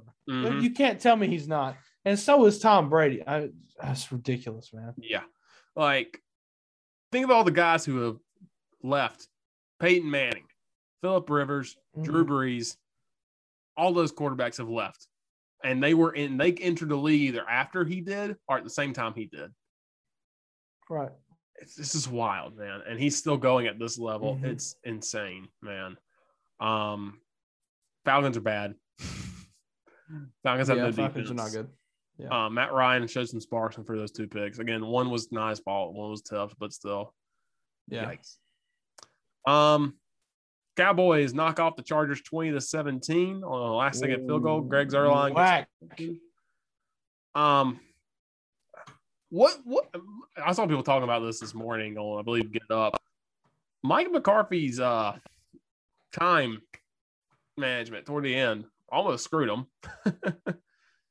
yeah. He like twelve seconds were off the clock before he called timeout. And it was like, okay. But yeah, this is an ugly game for both teams, I feel like, for a little bit. Um, Dak didn't look great. Tony Pollard got more carries and looked a lot better than Zeke did. So, yeah. I don't know. I think the Cowboys may just win the division because the division's bad. But. Yeah, yeah I... not a great game to watch. Keenan Allen, one hundred eight yards. Oh, we got to talk about this. The taunting penalties, stupid. Yeah. So stupid. Um, yeah. eleven, eleven penalties called this year in two weeks. That was the same amount that was called last year. And, like, I, if you're going out and telling them, like, I will murder your family, I get that. There's a line. Yeah. But if you're celebrating a right. play, yeah, like celebrate. the one in the the one in the Titans game mm-hmm. with, and it, it ended up not mattering. The Titans turned over on downs on that drive, but it it just uh, all he did was like, I mean, oh my God, I am stumbling over my words today. um, it didn't really matter. Uh, Ryan Tannehill overthrew A J Brown just a little bit, so. And then the defensive back gets up and just kind of flexes. Not even, not like when I think like what warrants a taunting penalty, like I think about D J Swearinger when he bent down yeah. over Andre Ellington. Like, okay, yes. Like yeah. when you're going to squat down and flex on the dude and like get all up in there. Yeah. Yeah. Like okay. Keenan Allen kind of warranted that. He kind of got in the face of this Dallas Cowboy player. Yeah. I can see that. But like the Bills had the same thing happen to them. I think it was mm-hmm. Levi Wallace, I believe. Um, yeah. He broke up a pass and then kind of like he kind of st- he kind of said something, I think, to the receiver, and then they're like flag. I'm like, come on, man. Like, yeah, unless again, I'm, like I'm not a fan. Unless it's like getting in their face, yeah. yeah. But yeah, it's it's so dumb. And I saw somebody tweeted out like the X F L that comes back in twenty twenty-three. Someone said they could automatically steal half the audience. They said you get ten points for taunting. Hmm, yeah. uh, and then your Sunday night football game, instant classic. Ravens knock off the Chiefs thirty-six thirty-five. Um, Amazing. Jaren Harbaugh put his trust into Lamar Jackson to get the fourth and one play, and he got it. Yeah, man. Crazy. Instant battle every time these two teams play, and this time Lamar finally gets the best of Patrick Mahomes. It's Patrick Mahomes' first ever loss in September, which is wild. Yeah. Uh, just to see how good he is. He's, he's not like one of those who gets better early as the season goes on. Mm-hmm. He starts off good and stays consistently good. Right. And, no fourth quarter points for the Chiefs, which is surprising. Yeah, and they looked and their defense looked dominant to start off this game. They had that pick six to start the game, and then you know, Lamar yeah. just kind of took over. So, um, and then Monday Night Football, uh, yeah, Aaron Rodgers heard everybody talking and told him to shut up. Uh. As the Packers beat the Lions thirty-five seventeen, Aaron Jones, four touchdowns in this game. That's incredible. yeah, playing out of his mind. He was the reason I single-handedly lost one of my fantasy matchups. I was up by twenty-nine, and this yeah. guy had nothing but Aaron Jones, and he beat me by twelve. so yeah, he, he either won a lot or had you lose a lot. Right. Um, but in fantasy this week, man, So such a good player. Aaron Rodgers had four touchdown passes against three of them to Aaron Jones. Um, Davante Adams had a good game. Uh, T J Hockenson had a good game though for the Lions as well. But Lions again, just the Lions. They got Jared Goff and T J Hockenson. That's about it, man. Yeah, yeah they don't really inspire a whole lot of greatness, right? On my end, so. That's week two of the N F L. We'll go through week three of our teams. We'll talk about first Buffalo Bills. They take on the Washington football team at one o'clock on Fox. I haven't seen a line on this yet. Uh, Bills are picked to win by eight and a half, actually. In yeah. this one, um, Washington going to have Taylor Heinicke starting. So no Ryan Fitzpatrick revenge game, possibly. Um, Uh, Tremaine Edmonds is questionable. Again, it's early in the week when we're recording this, so everybody should be good to go. Um, I think the Bills are probably gonna, should win this game. Washington's mm-hmm. offense, um, again, against the Giants looked great, did not look great um, the week prior to against the Chargers. Mm-hmm. They're allowing they're allowing four hundred nineteen yards of offense. The Bills are only allowing two hundred fifty-eight yards of offense. Yeah, for two weeks. So defense, defense, defense has been the Bills for years. Um, I think mm-hmm. if you get if you get the rush game going like you did last week, you saw how it worked for them. Yeah, get that going. Keep Washington off the field and get some touchdowns. Have Josh Allen run a bit. You'll see um, the Bills look good. And you gotta stop. Uh, you know, again, McKissick was the secret weapon last week for Washington. And mm-hmm. if, you can, if you can kind of stop him, I don't know who Washington goes to. Maybe McLaurin. But yeah. but other than that, I think if you can stop both of them, make them give the ball to Gibson, who has been kind of slow to start this year, you can uh, get the win and roll over right. the Washington football team. I keep wanting to call yeah. them the Redskins. I keep forgetting that. mm-hmm. Yeah, I know. And then uh, for your Titans, their first division game of the year, also at one o'clock against the Indianapolis Colts. Again, Carson Wentz is questionable. He's yeah. got two sprained ankles right now. The Titans are picked to win by five points right now. Um, also questionable, Xavier Rhodes is questionable for the Colts. It's Paris Campbell. The Titans, Taylor Lewan, Anthony Firkser, Caleb Farley, all questionable for the Titans as of right now. Again, this could change by the time this podcast comes out. But, yeah, it could be an right. interesting division matchup, as it usually is, between the Colts and the Titans. Yeah, it's been predominantly a one-sided matchup for the better part of, my God, twenty years. Yeah. Um, and with most of them obviously going to the Colts. I mean, the Titan Andrew Luck as a starter never lost to the Titans, which still blows my mind. Yeah.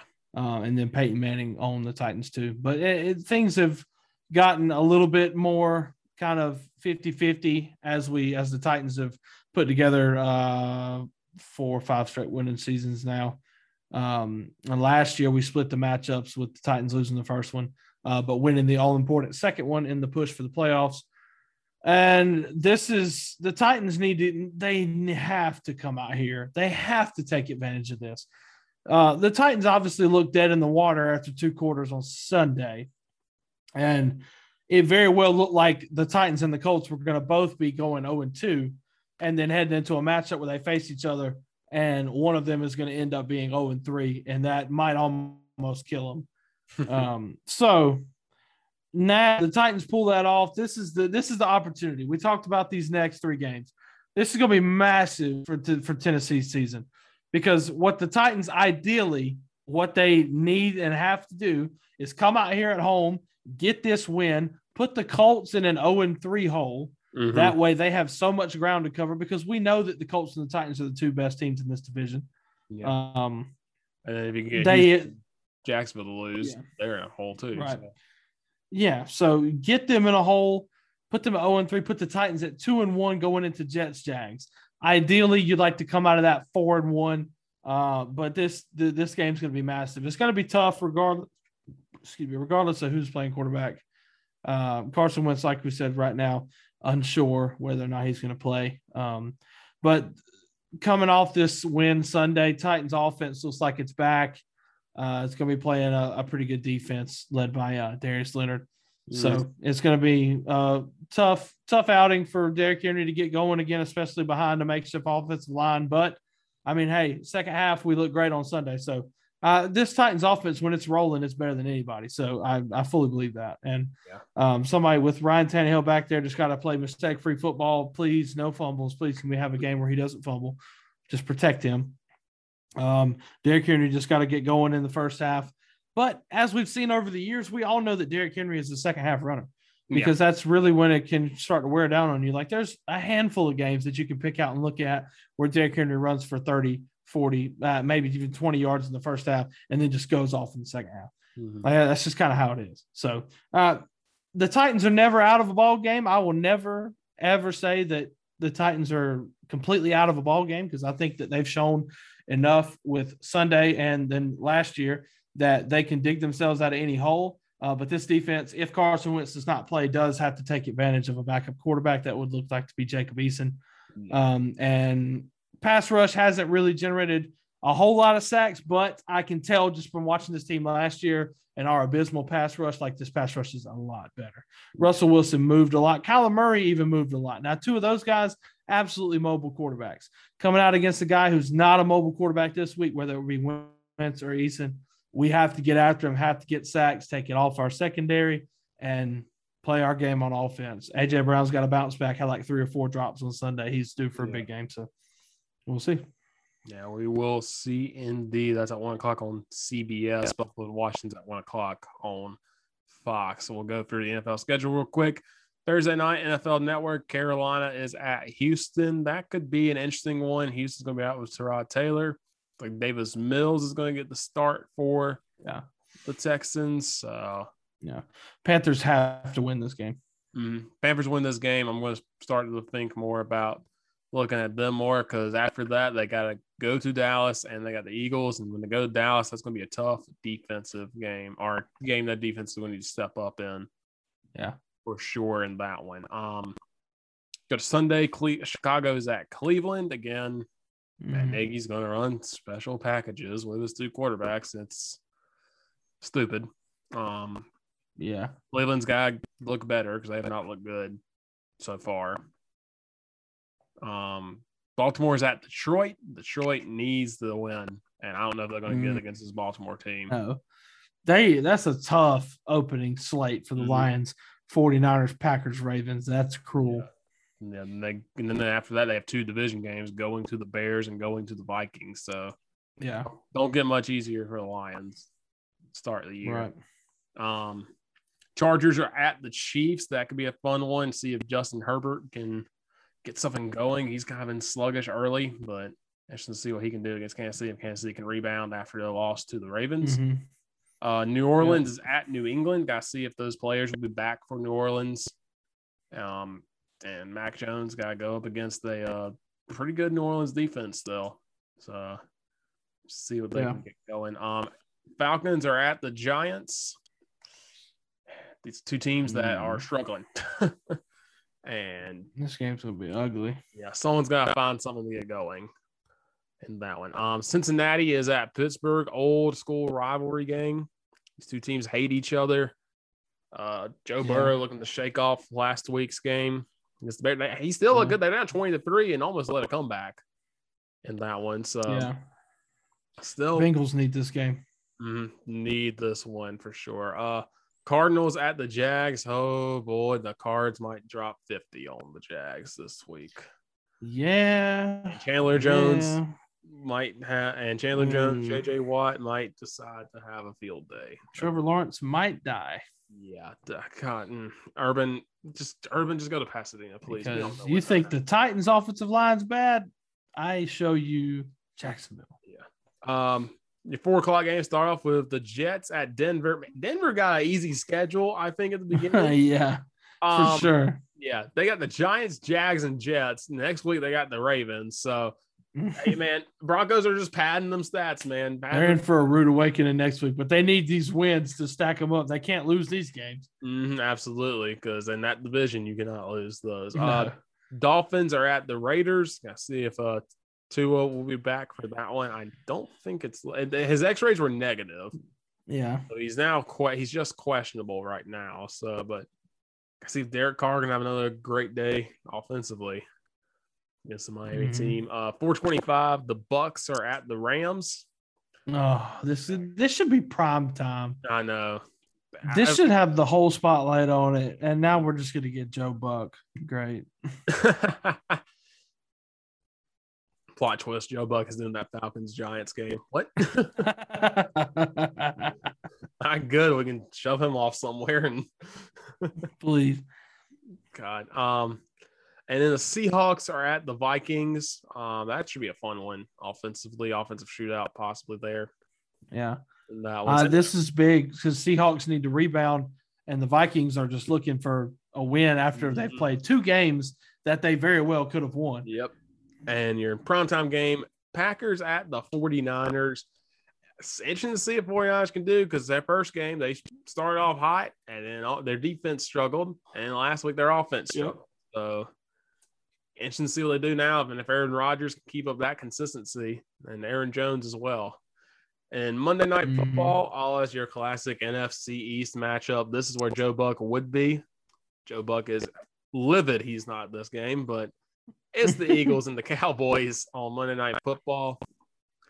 Um, I think the Cowboys are going to roll in this one because the Eagles haven't looked good to me. Mm, well, they look good against the um, Falcons, but the Falcons are the Falcons. So, right. So that is N F L Week Three. Some interesting matchups there, and we're going to conclude, of course, how we usually do with our best plays of the week. And um, Waffle, let's start off with you. You got to see Emerald take on, I believe, Broome it was this week. Yep. Yep, it was Emerald High School versus Broome High School here in South Carolina, Class three A showdown in Greenwood. Um, and I saw, I've got three, um, three ones that really stood out to me. One for Emerald and two for Broome. I'll start off by saying Emerald won the game forty-one to twenty-eight. It was a very good game. Uh, the best Emerald's offense has looked in the three years that I've been watching them. Uh, yeah. So many, so many rushing yards. I don't know exact stats, but they, they ran the ball so well. Um, the first one I want to talk about is, uh, and Richard, I sent them to you. So it should be the, the third one. Okay. If you want to follow along. Yeah. First one I'm going to watch here is Robbie Harrison from Emerald, who is their best recruit. I think he's a three-star recruit according to two forty-seven. Um, he's got offers from places like Georgia, Arizona State. Uh, he's got a lot of D one offers. And, I mean, he just takes this kid, one arm, strong arm tackles this man. Uh, from where I was sitting, it obviously looks like a face mask, but it's not. Yeah. He did grab his jersey. Um, and just slung him around one arm like he's a freaking rag doll. So, I mean, just grown man strength. Uh, shout out to Robbie Harris. So, be excited to find out where he's going to be going to play his college ball. Yeah. Um, and then we will go to uh, Broome's third touchdown of the game. So, Richard's the one right above that.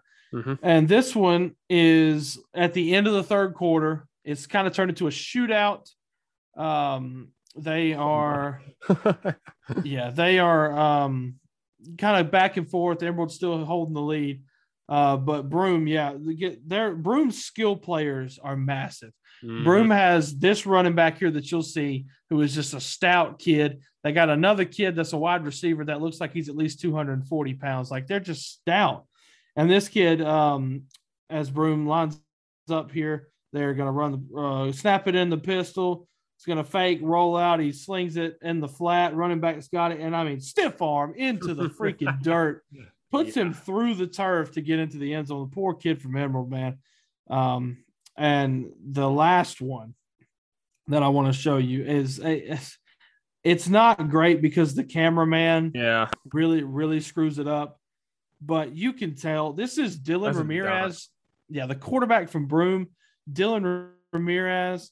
Big kid, and this guy can zing the ball. Mm-hmm. He made so many good throws. Just Broome couldn't catch COVID if they tried. uh, but this is just a massive dime, dude. And Dylan is going to sit here and he's going to take the snap, and he just fires it. Little a little fade action uh, to the end zone. You can't see it, but you can tell that it's a dime, man. It doesn't completely follow it, but I mean, it's such a good throw. I was so impressed with him.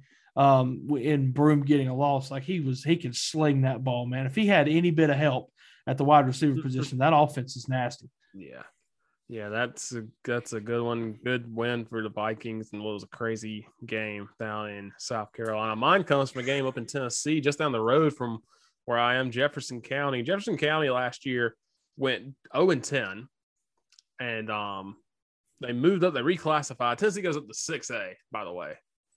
Uh, if you don't know that. Now, the schools are about the same size as South Carolina schools, but they go up to six A. They reclassified to six A. So then Morristown East, there, Morristown is the next town over. Um, they have two high schools, Morristown East, Morristown West.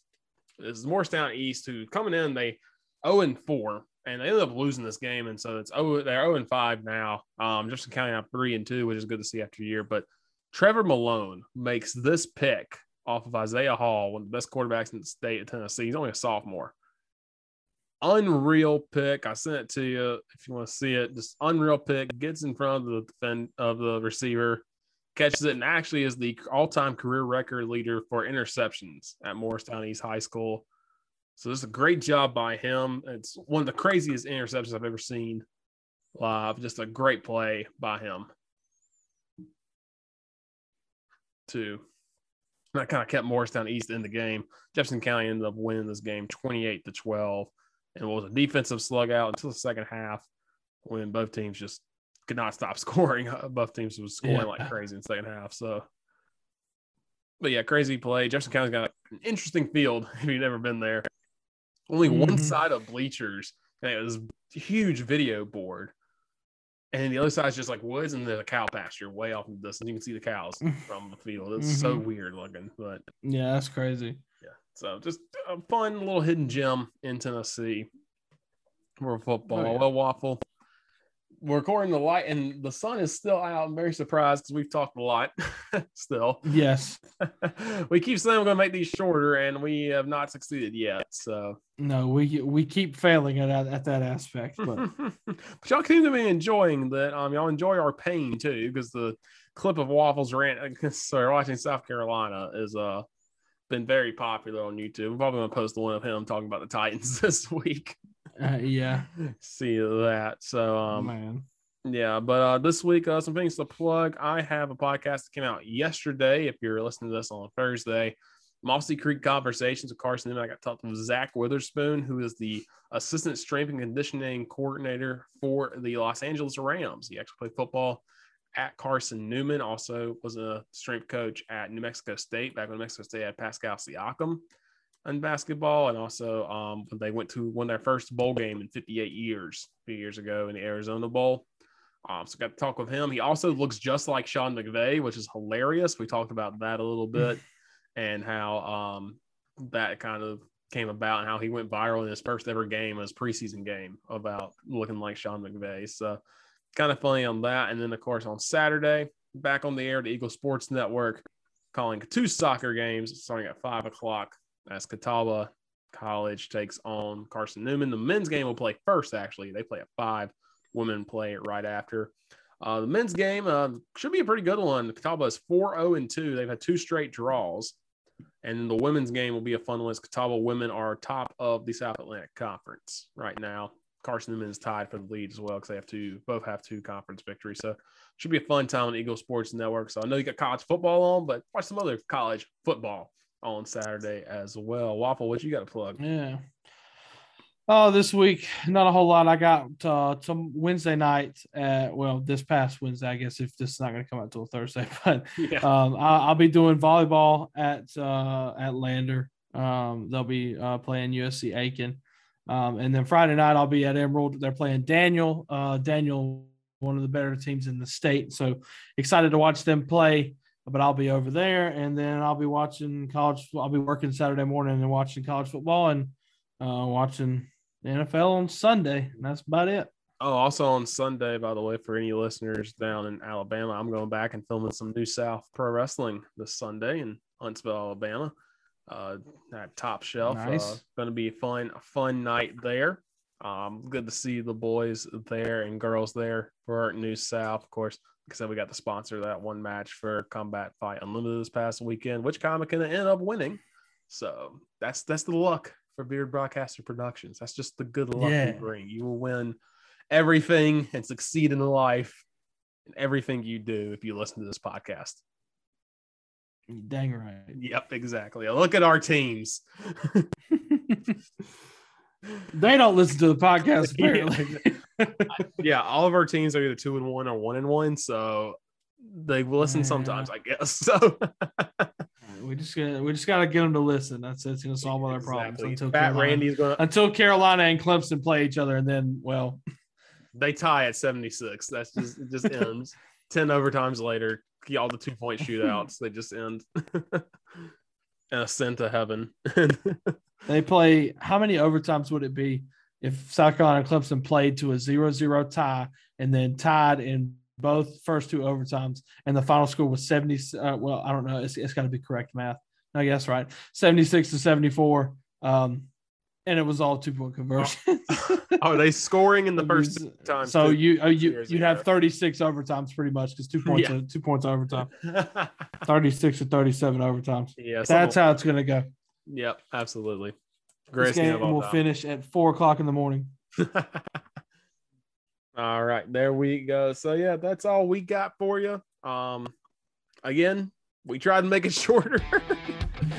Uh, it didn't work. We but, tried. Um, yeah, so, but thank y'all for listening, tuning in, supporting the boys. Um, and we hope y'all have a great week of college football, N F L, whatever else you tune into. See y'all later. You've been listening to Breakfast Time with Waffle and Richard. Logos designed by Jen Perry. You can follow Richard on Twitter at at Ricardo underscore knows or on Instagram at R N M nineteen ninety-six. Catch up with Waffle at at Waffdog on Twitter. Thank you for tuning in, and we'll see you next time on this Bearded Broadcaster production.